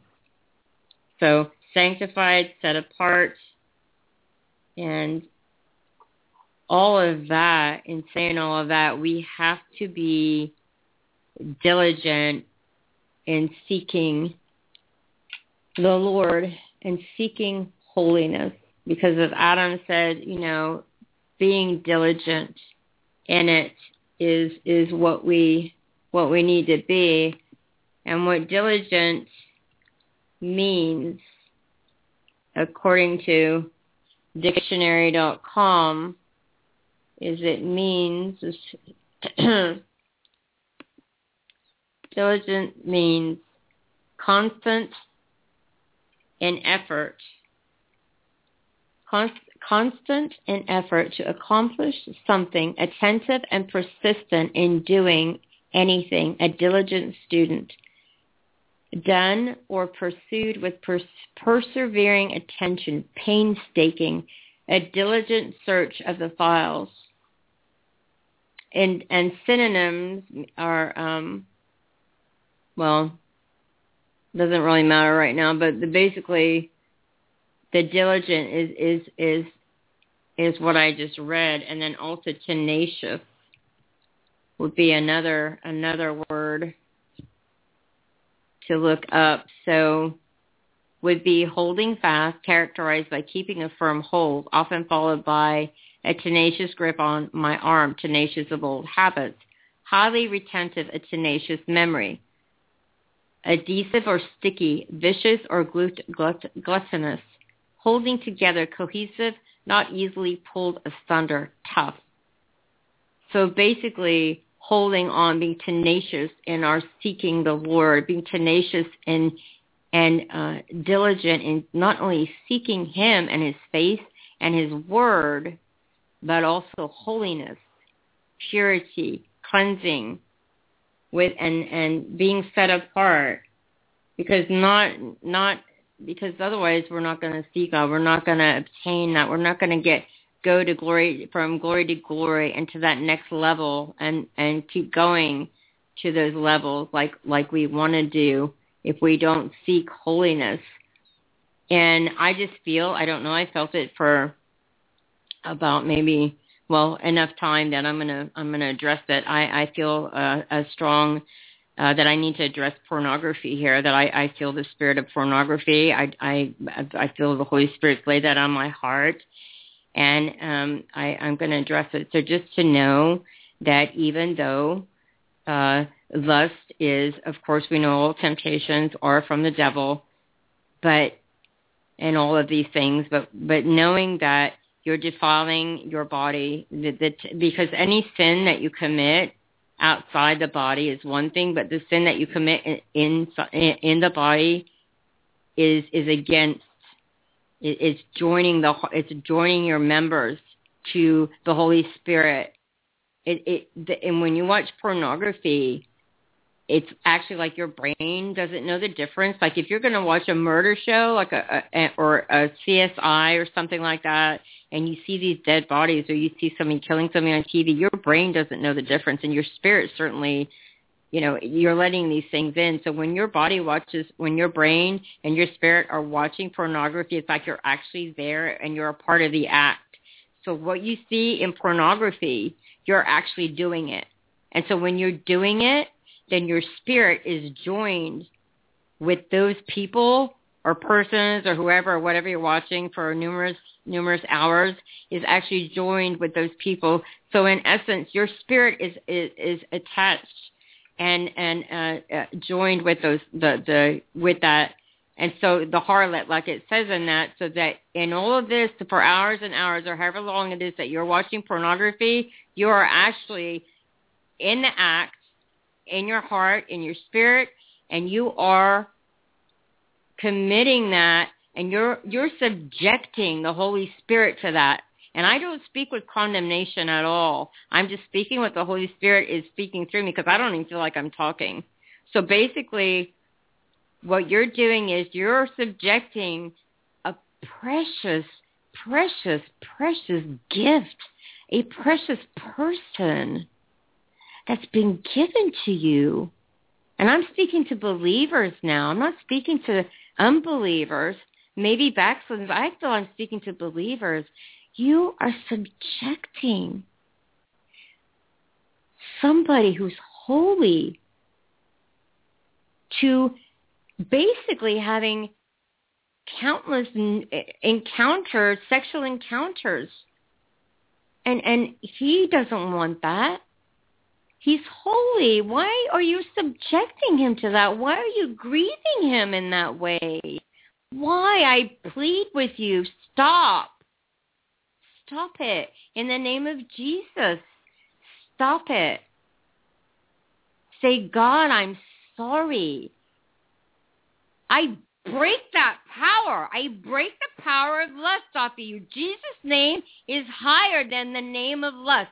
At the, the mention of the name of Jesus, every name should, every knee shall bow, every name, every tongue confess that Jesus Christ is Lord of all. And the name of Jesus is higher than the spirit of pornography, the spirit of lust and perversion. I break your power. I cancel you. I render you harmless in the name of Jesus. You have no authority over this believer.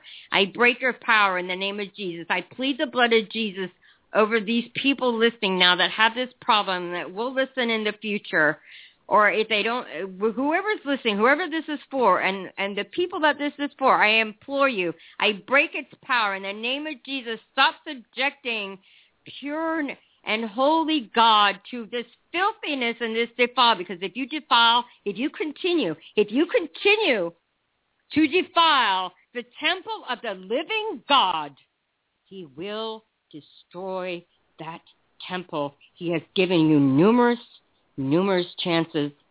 And if you continue file him and his temple that he resides in, he will cut you off without a remedy. And he will turn you over to reprobate mind. So in the name of Jesus, the living God, stop it. If you have to say the blood of Jesus 500,000 times, stop it. Because I tell you right now, there is the flesh there is the the heart, and there is is is the the emotions, and whichever one cries louder, that's the one that takes over. You need to feed your spirit man and not your flesh, because your flesh is the one that wants that. Your spirit is grieved by that. You're grieving the Holy Spirit. And in the name of Jesus, you need to stop it. You need to stop it. I hear the cry of heaven. Why do you subject why do you subject my holiness to this? Why do you subject my holiness and crucify me and put me up to public shame over and over and over and over and over again? Why? Why do you do this? I put a call on your life. I have a call on your life and your heart, yet you subject yourself to this, this filth and this defilement. And I've over and over again given many, many chances. I implore thee, take this chance and make it the final pit stop at this filth, at this pornography. I implore you before I cut you off without a remedy and you are to your own devices. In the name of Jesus, stop.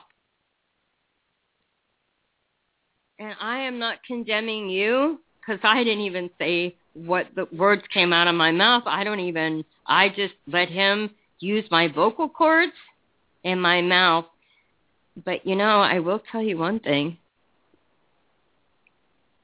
I do feel his his his his broken heart by this. I feel his tears. I feel his pain. I feel his grief. Because when you're, you're grieving him, you're hurting him. Would you hurt your best friend like that? Please, I mean, I, I literally feel his heart, his his his pain. He loves you. He doesn't condemn you. Just whatever you have to do, if you have to throw away the computer, if you have to throw away your phone, if you have to, whatever it is, however it is you're accessing it, throw it out. Break the computer. Give it away. Donate it to some place where it's going to be used. Not, not like that. Is any temporary thing really worth hell? Separation from God forever? I don't think so. I know it's not. So please, stop. In the name above every name, make that choice and stop. And you know, you can call one eight six six eight five seven four eight three seven. That's one eight six six eight five river. And even if there's nobody, I mean, there's normally operators standing by from Sunday through Friday, from seven to nine, and then from eleven to one. But hey, you know, if if they're not there, they've even got buttons you can push, and you can call for you can call for prayer for the fire of God or whatever it is, and just you can call them. So if you if you have a problem with that, the Lord sees that, and He knows that you don't you don't like that. But the the only problem is with pornography, it it gets progressively worse. The more you do it, to where it's like a little thing maybe arouses you to where you get more and more to you're looking at some really sick perversion where somebody's actually hurting from you, but you're deriving pleasure from that, whereas you're never used to. So it gets worse and worse. And there was even a a, a, a mass a, a mass murderer, a, a serial killer that that after he was caught, I, I told the people don't don't do pornography. That's how I started. He just started with pornography, and then it, it excelled to him and all these these perverted violent fantasies that he projected and ended up going out and fulfilling. So I'm just I'm asking you to I'm just telling you, and and uh, if you get three by five cards and write down scriptures that you need to, and if you forget all the scriptures, say the blood of Jesus, and they'll go. But you have to make the decision. You have to, as Adam and I have been saying, we have to do our part. So you have to do your part by being active in your role of stopping the addiction and the perversion. You have to do your part because God can't do it all. And Another thing that's scary, as we've said before, he cannot override your will. So if you continue to do that, suppose that you were looking at the pornography and you had a heart attack and you died. You wouldn't go to heaven, you go straight to hell. And I'm not saying that condemning at all. I reiterate, I am not condemning you. I am imploring and pleading and begging with you, please make the decision to do your part and ask the Holy Spirit to forgive you for grieving him and just it's a journey, but you can do it. You can do it. Uh, very, very powerful words there. Um, Excuse me. we can't we can't uh, stress the importance of that enough. You know, sexual sin. Um, obviously, all sin costs Jesus' blood, but you know, uh, sexual sin, as the Bible states, uh, takes a totally different toll um, on our on us uh, when we commit that uh, when we commit that sin. And I just want to encourage. You know, it's like if you're not I don't know, everyone, you know, when people that are bound up in this particular sin, it, it's on varying levels. But I just want to say, you know, if you don't, you know, it opens the doors to homosexuality and all kinds of other kinds of perversions. It never stays just at the same place. It always progresses, and um, that's what I emphasize. You know, I, we want to, you know, and it is a journey. You know, we want to emphasize, you know, but you need to make yourself accountable. The Bible says if your right hand offends, you cut it off. If your if your eye offends, you cut it out. Whatever you've got to do, you know, you're going to have to get you're going to have to get radical.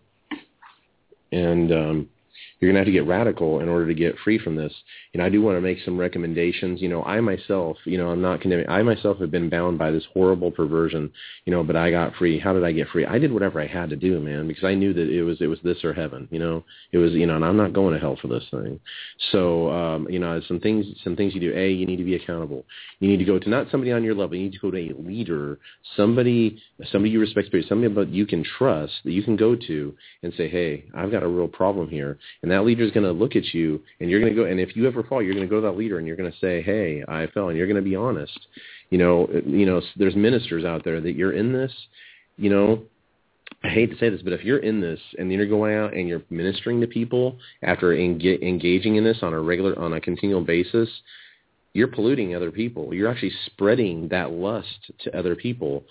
I would, I mean, really, I mean, some of you may need to, I mean, you, some of you may need to, you don't, whatever you do, don't go laying hands on people and stuff like that when you're in this. I mean, you're a minister, but you're a, you're a polluted vessel right now. Some of you may need to like step down from ministry if you, you know, and say, okay, I'm not going to impart this to other people, you know, and you need to go make yourself accountable. And, you know, because all, we've talked about vessels to honor and vessels to dishonor. Well, guess what? Right now, honestly, you're acting as a vessel of dishonor. So you need to like be, let God clean you up and go through this process that you can be a vessel of honor. Amen. Like if I was still if I was still out there doing this, there's no way on God. I fear God. There's no way on God's green earth I would like do that and then try to do this radio show and like minister and impart to people. There's just no way. You know. Um, so what did I do? You know, I would go to pastors. I'd make myself accountable. Whatever I had to do. You know, as far as the internet goes. I mean, we we live in an age where everyone's got a smartphone you know, if you have to get rid of the internet on your phone, uh, whatever you've got to do to make sure, you know, you're single, you're alone all the time. Hey, I get it. But you know what? Get rid of the internet on your phone. Whatever it is you got to do. Um, you know, the, the, there's there's there's things you can download on your phone that actually block that stuff. Um, you know, a really good one that's been recommended by many is called I want to recommend it's called the K9 browser. K number nine browser. Very very strong. Actually blocks that stuff. Download it get somebody to help you and get it to where it cannot be erased from your phone so that it'll block that stuff. Because not only does it block the stuff from your phone, it actually call, it actually blocks you from using any other browsers. Why? And you say, well, I feel silly. I don't feel like I'm really free if I'm doing that. Well, this is a the, freedom's a progressive thing, but you're doing what you got to do to keep. You know, people that struggle with alcohol shouldn't go hang out in bars. People that struggle with cocaine addiction probably shouldn't go hang out in drug infested areas. So in the same way, if you've got this temptation in front of you, then hey, whatever you got to do, get rid of the internet, anything you've got to do. But if you're really, really serious, you know, you'll do it and uh, there's lots of people that have gotten free from it, and so can you. It's, it's and and right now we just want to pray right now for deliverance right now in the name of Jesus for people struggling with that spirit right now. Say this with me. If you want to, if you've been bound in this sin and you want to repent, you can say this with me. Say, Jesus, I'm sorry. I rededicate my life to you. Forgive me of my sins. Please help me. I make a choice today to consecrate myself afresh to you. I'm sorry Please deliver me. Help me walk through this journey. I come confess I will do whatever I have to do, but I will be free. I make that commitment to you now in Jesus' name. And you know, and it's just like I said, start going forward. Make yourself accountable. Don't don't keep this in the darkness. The Bible says, confess your sins one to one another that you may be healed. And uh, lastly, we've been talking about the fire of God. Man, you need the Holy Spirit. I think I know a lot. You know, without the Holy Spirit, you have no hope. You have no power. So right now, we are going to give, I just want to give a, uh, first I want to, before I go any further, we want to give a call for people that want to accept Jesus as their Lord and Savior. We want to do that, and we're going to pray for the baptism of the Holy Ghost. You need the Holy Ghost to help you walk above sin. You need the fire of God. So right now, if you're not, if you've not accepted Jesus as your Lord and Savior, or you want to rededicate your life, the Bible says we've all sinned and come short of the glory of God. The wages of our sin is death, but the gift of God is eternal life through Jesus Christ our Lord. It says, for whosoever shall call upon the name of the Lord shall be saved. And if you want to accept Jesus heart, say this and say, Dear Lord Jesus, come into my heart. Forgive me of my sins. Wash me, cleanse me, set me free. I believe you died for me. I believe you rose again. Fill me with the Holy Ghost. Fill me with power to live for you in Jesus' name. And right now I just pray, and if you want to be filled with the Holy Ghost, say this, and say, Jesus, baptize me in the Holy Ghost. Fill me with power to live for you. As Deborah stated earlier, if earthly fathers know how to give good gifts to their children, how much more will he not give the Holy Ghost to those that ask him? Right now, just begin to speak out that new language. Don't pray in English. Don't pray in Spanish. Don't pray in any other language that you know. If by faith you begin to speak out some new syllables, a new language will start coming out. You begin to feel the power of God. Just begin to speak it out right now.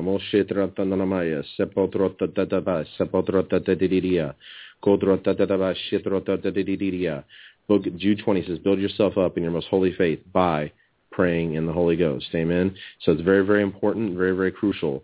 You say, oh, I don't agree with that. Well, I mean, you need the power of God. It's all about how serious you are and how much you want to walk with him. Amen. All right. You know, that's, uh, that's very uh, important. And I just, you know, I'm to, I know we only have about 17 minutes it seems like the night we have so much information tonight, Adam, uh, giving and and the Holy Spirit's taking us in directions and I just feel I want to give out the phone number anyway, even though we've got 17 minutes. Feel free to call if you need prayer for anything. Uh, the the area code is six four six eight. I mean six six eight two zero nine three. That is six four six six six eight two zero nine three and call for anything that you need to call for. If you have a request, a comment, a question, feel free to call. And also, Adam, as you were sharing about, you know, if you're in ministry, you're laying hands on people or pastor. You know, one of our pastors was talking about how uh, they had a guest uh, speaker over a guest pastor, but they didn't really, at the time, they made the mistake of not looking into their their history and what they were all about. And all of a sudden, the congregation members, after this guest pastor had left, who had, by the way, laid hands on them, uh, sometime after he left, uh, these people were coming to him, and this one guy who had never had a problem with lust, all of a sudden having these perverted thoughts and was wanting to do. I think they may have even got into pornography, and actually, it, it took this person out. I think I don't know if they ever actually came back from it. They may have, and then this other person was um, uh, this actually this lady.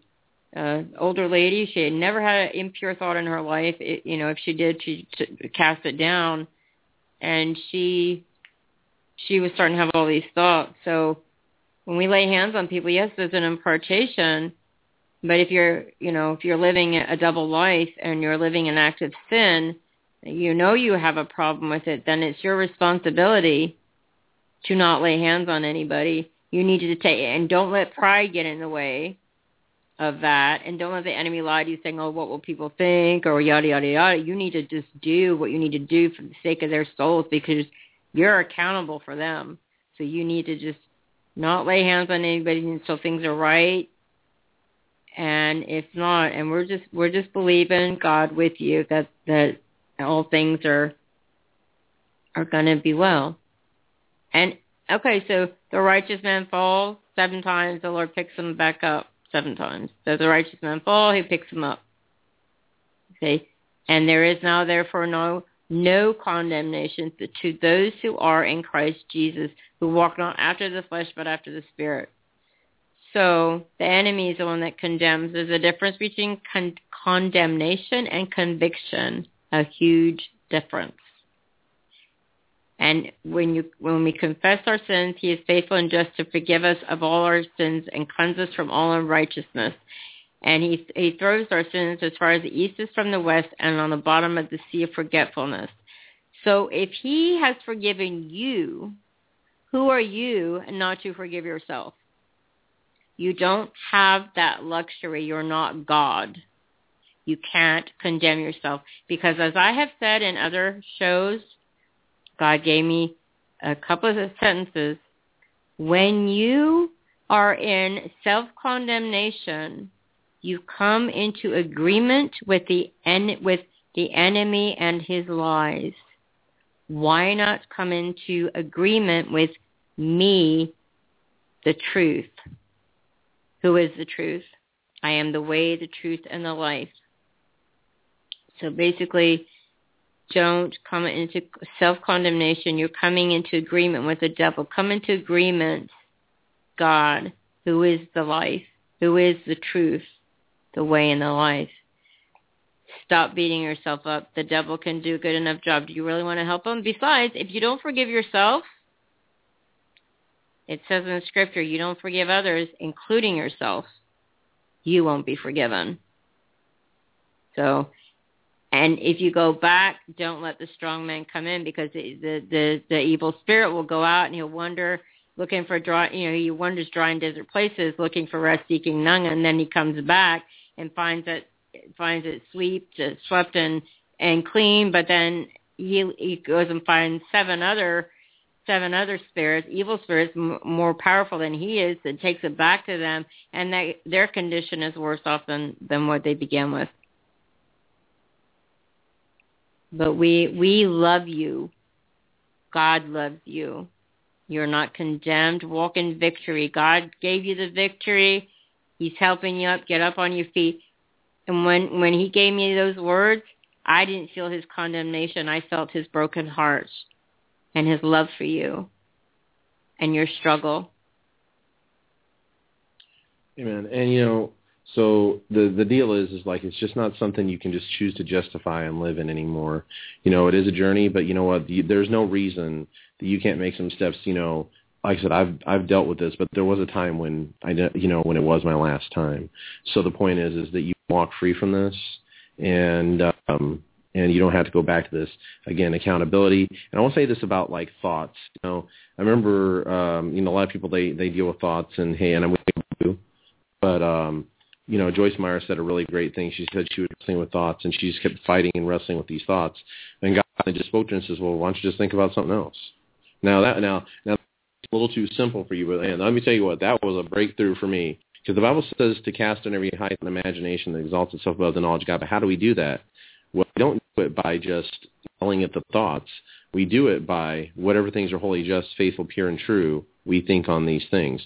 You can literally choose to replace your thoughts. You can. God's not going to control your mind for you. You have to do that. So literally, when a thought comes into your head, you actually have the power to say no. I'm going to actually choose to think about something else. You can literally say. You can literally choose to think Scripture, and like say, I'm not going to. I'm going to think Scripture, and I'm not going to think. I'm not going to think anything else period. And it, you know, and, and if you lock your mind onto a certain thought, no other thought can actually come in. So you can actually cancel out bad thoughts by thinking other thoughts.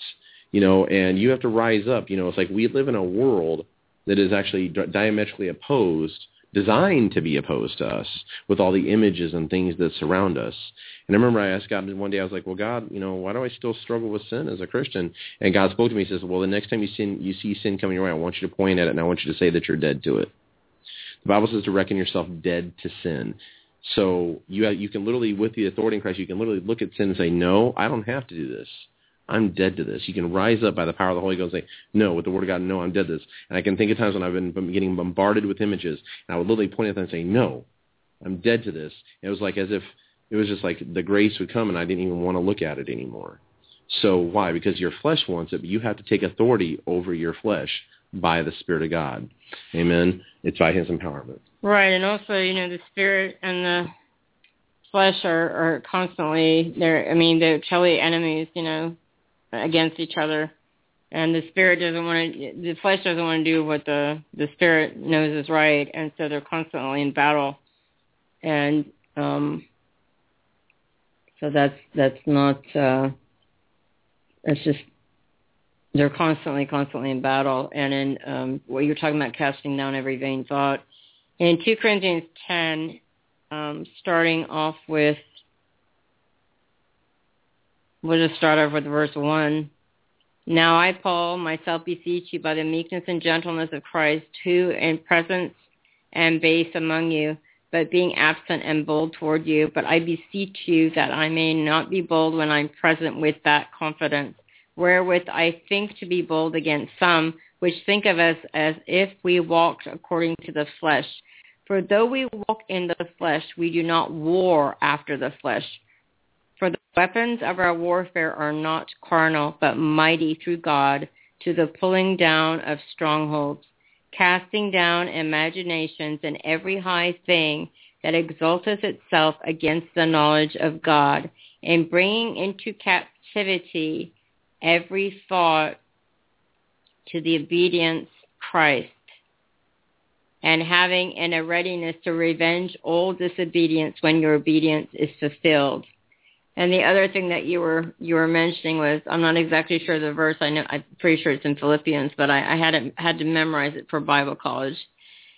And I was just actually quoting it to myself today earlier. So it says, "Finally, brethren, whatsoever things are true, whatsoever things are honest, whatsoever things are just, whatsoever things are pure, whatsoever things are lovely, whatsoever things are of a good report, if there be any virtue, and if there be any praise, think on these things. So basically, think on happy thoughts, because I was thinking about something that you know I was kind of bummed about, and God, God, you know that the, that scripture came up in my in my spirit to fight that, and so I just wanted to share that. Amen. And you know, so it's absolutely crucial. And you just want to you want to emphasize, you know, the Bible says, "If you sin, you have an advocate with the Father." So it's not, you know, it's not like it's so, man, you know, it's like I just sin some I'm going hell. No, if you sin, you have an advocate with the Father. But you know you do have to overcome it. You know when you when you're in christ you are the righteousness of god in christ. Your spirit man is the righteousness of god in christ jesus. When god comes and deals with you and get, he's really telling you by the spirit you have to still rise up and overcome your flesh. God doesn't overcome your flesh for you. You overcome your flesh by the power by the power of god. That's why we're overcomers. I mean it's like he has overcome the world. So we're we have to overcome the world. It's not we just sit around and uh do our best and you know, God's good with whatever we do, and one day we'll go there because of grace. No, we're He's given us the power to overcome. You know, this wimpy Christianity. Oh, I'm such I'm struggling in the world. You know, that has nothing to do with real Christianity. By the Spirit of God, you can rise up and you can overcome this or any other thing that you're battling with you know, um, there's a great revival coming, you know, and there's a great glory that's going to be coming to the church.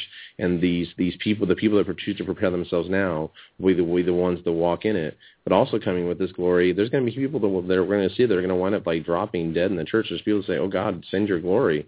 But if God sent his glory, a lot of people would probably drop dead right now. Why? Because Ananias and Sapphira did in Acts chapter 5. They thought they could walk into a, a glorious Holy Ghost-filled service and blatantly lie about their offering and think everything's going to be okay, and they dropped dead.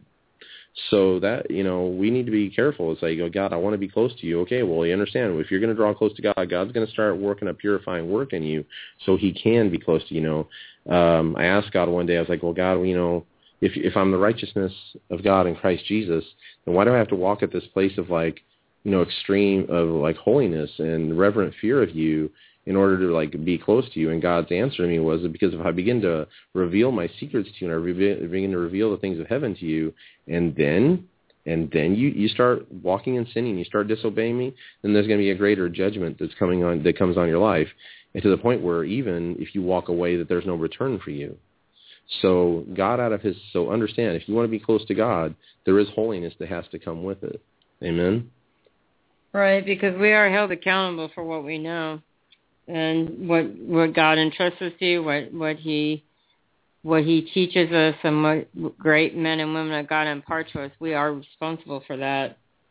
And so sometimes because a lot of stuff that you're imparted with, we get taken, we had we get meat steak, mm-hmm. filet mignon every service that we go to and every class that we took in Bible college. So we're we're held uh, accountable for that and what we do with it. And um you know, so with that is is uh I just wanted to I know we have like about 4 minutes, but you know, you can never know. I mean, I guess I could give a number, but might have to just do like a really quick one and and and but it's uh, 646 six six eight two zero nine three. And uh, um, Adam and I were speaking about a, an event in Washington D.C. that we think is going to really well. In fact, we know is going to that we really know is gonna is gonna be an awesome event. And I'm gonna play this commercial for you real quick. It's only like not it's like 29 seconds, so we we still still have time for that. We're gonna come back and give you some more announcements. But hey, you are loved. You are valuable. You are precious. So stop beating yourself up and hold on for the commercial. My name is Rodney Howard-Browne, and I'm inviting you to come to celebrate America, held at the Daughters of the American Revolution Constitution Hall for the first three weeks in July. Celebrate America is going to be a spiritual invasion of the Jesus kind. Your nation is counting on you. The only hope for America is another great spiritual awakening. Celebrate America is July the 1st through the 19th, nightly meeting at 7 p.m., and then mass evangelism in the mornings on the streets. Enlist today for free at celebrateamericadc.com. Celebrateamericadc.com. And there we have it. So celebrateamericadc.com. You can go register there. You can make plans to go to Washington. And that starts July 1st through the 19th. And uh, there is, um, Adam's going to get me a ticket from off of the counter over there so I can read it to you of when the times are. I'm like pointing to him. He's like, what? What? We got like two minutes, okay. All right, it's Daughters of Revolution Constitutional, Constitutional Hall, 1776D Street, Northwest Washington, D.C. July 1st through 5th, 2014. That's Tuesday through Saturday, July 8th through 12th, t- Tuesday through Saturday, and July 16th through 19th, Wednesday through Saturday, 7 p.m. nightly. So you can pre-register for that at celebrateamericadc.com or you can call 813-971-9999 extension extension 221. And if you have any prayer requests, comments, questions, testimonies, email fire talk radio the number two dot tk so it's Fire Talk Radio, the number two dot TK. And also Bible College, RBI, or School of Government, or School River School of Worship is starting up in, in August. So if you want to make plans to be here at 3738 River International Drive, Tampa, Florida, we've got like less than 30 seconds. And all of those announcements. And I, can you think of any others? The only thing we're going to say is regarding that America event, you say, Matt, what, what's that have to do with the fire god? It's everything to do with the fire god because only the fire god is going to change America. We're beyond the point where a political party, a new a new president, a, a new Congress, anything like that, we're beyond that point. We have to have the fire god coming in, changing America, and that's what this event. It's not just a bunch of meetings. We're actually going in directly into the heart of Washington D.C. with the power and the fire of God, telling people about Jesus, winning souls to Jesus, telling people about the love of Jesus, and bringing the fire of God to change the nation. Right, and we got like 15 seconds left. So, and and you know, Jesus is a baptizer in the Holy Ghost and fire, fire, fire right now, fire God, the fire God right now, in the name of Jesus, the fire God, the name of Jesus. We love you. Until next time.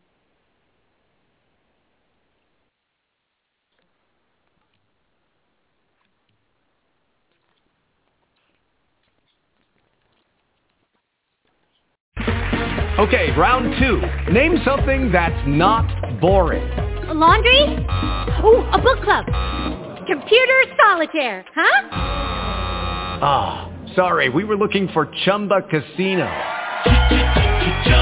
That's right. ChumbaCasino.com has over 100 casino-style games. Join today and play for free for your chance to redeem some serious prizes. ChumbaCasino.com. No purchase necessary. Void where prohibited by law. 18 plus terms and conditions apply. See website for details.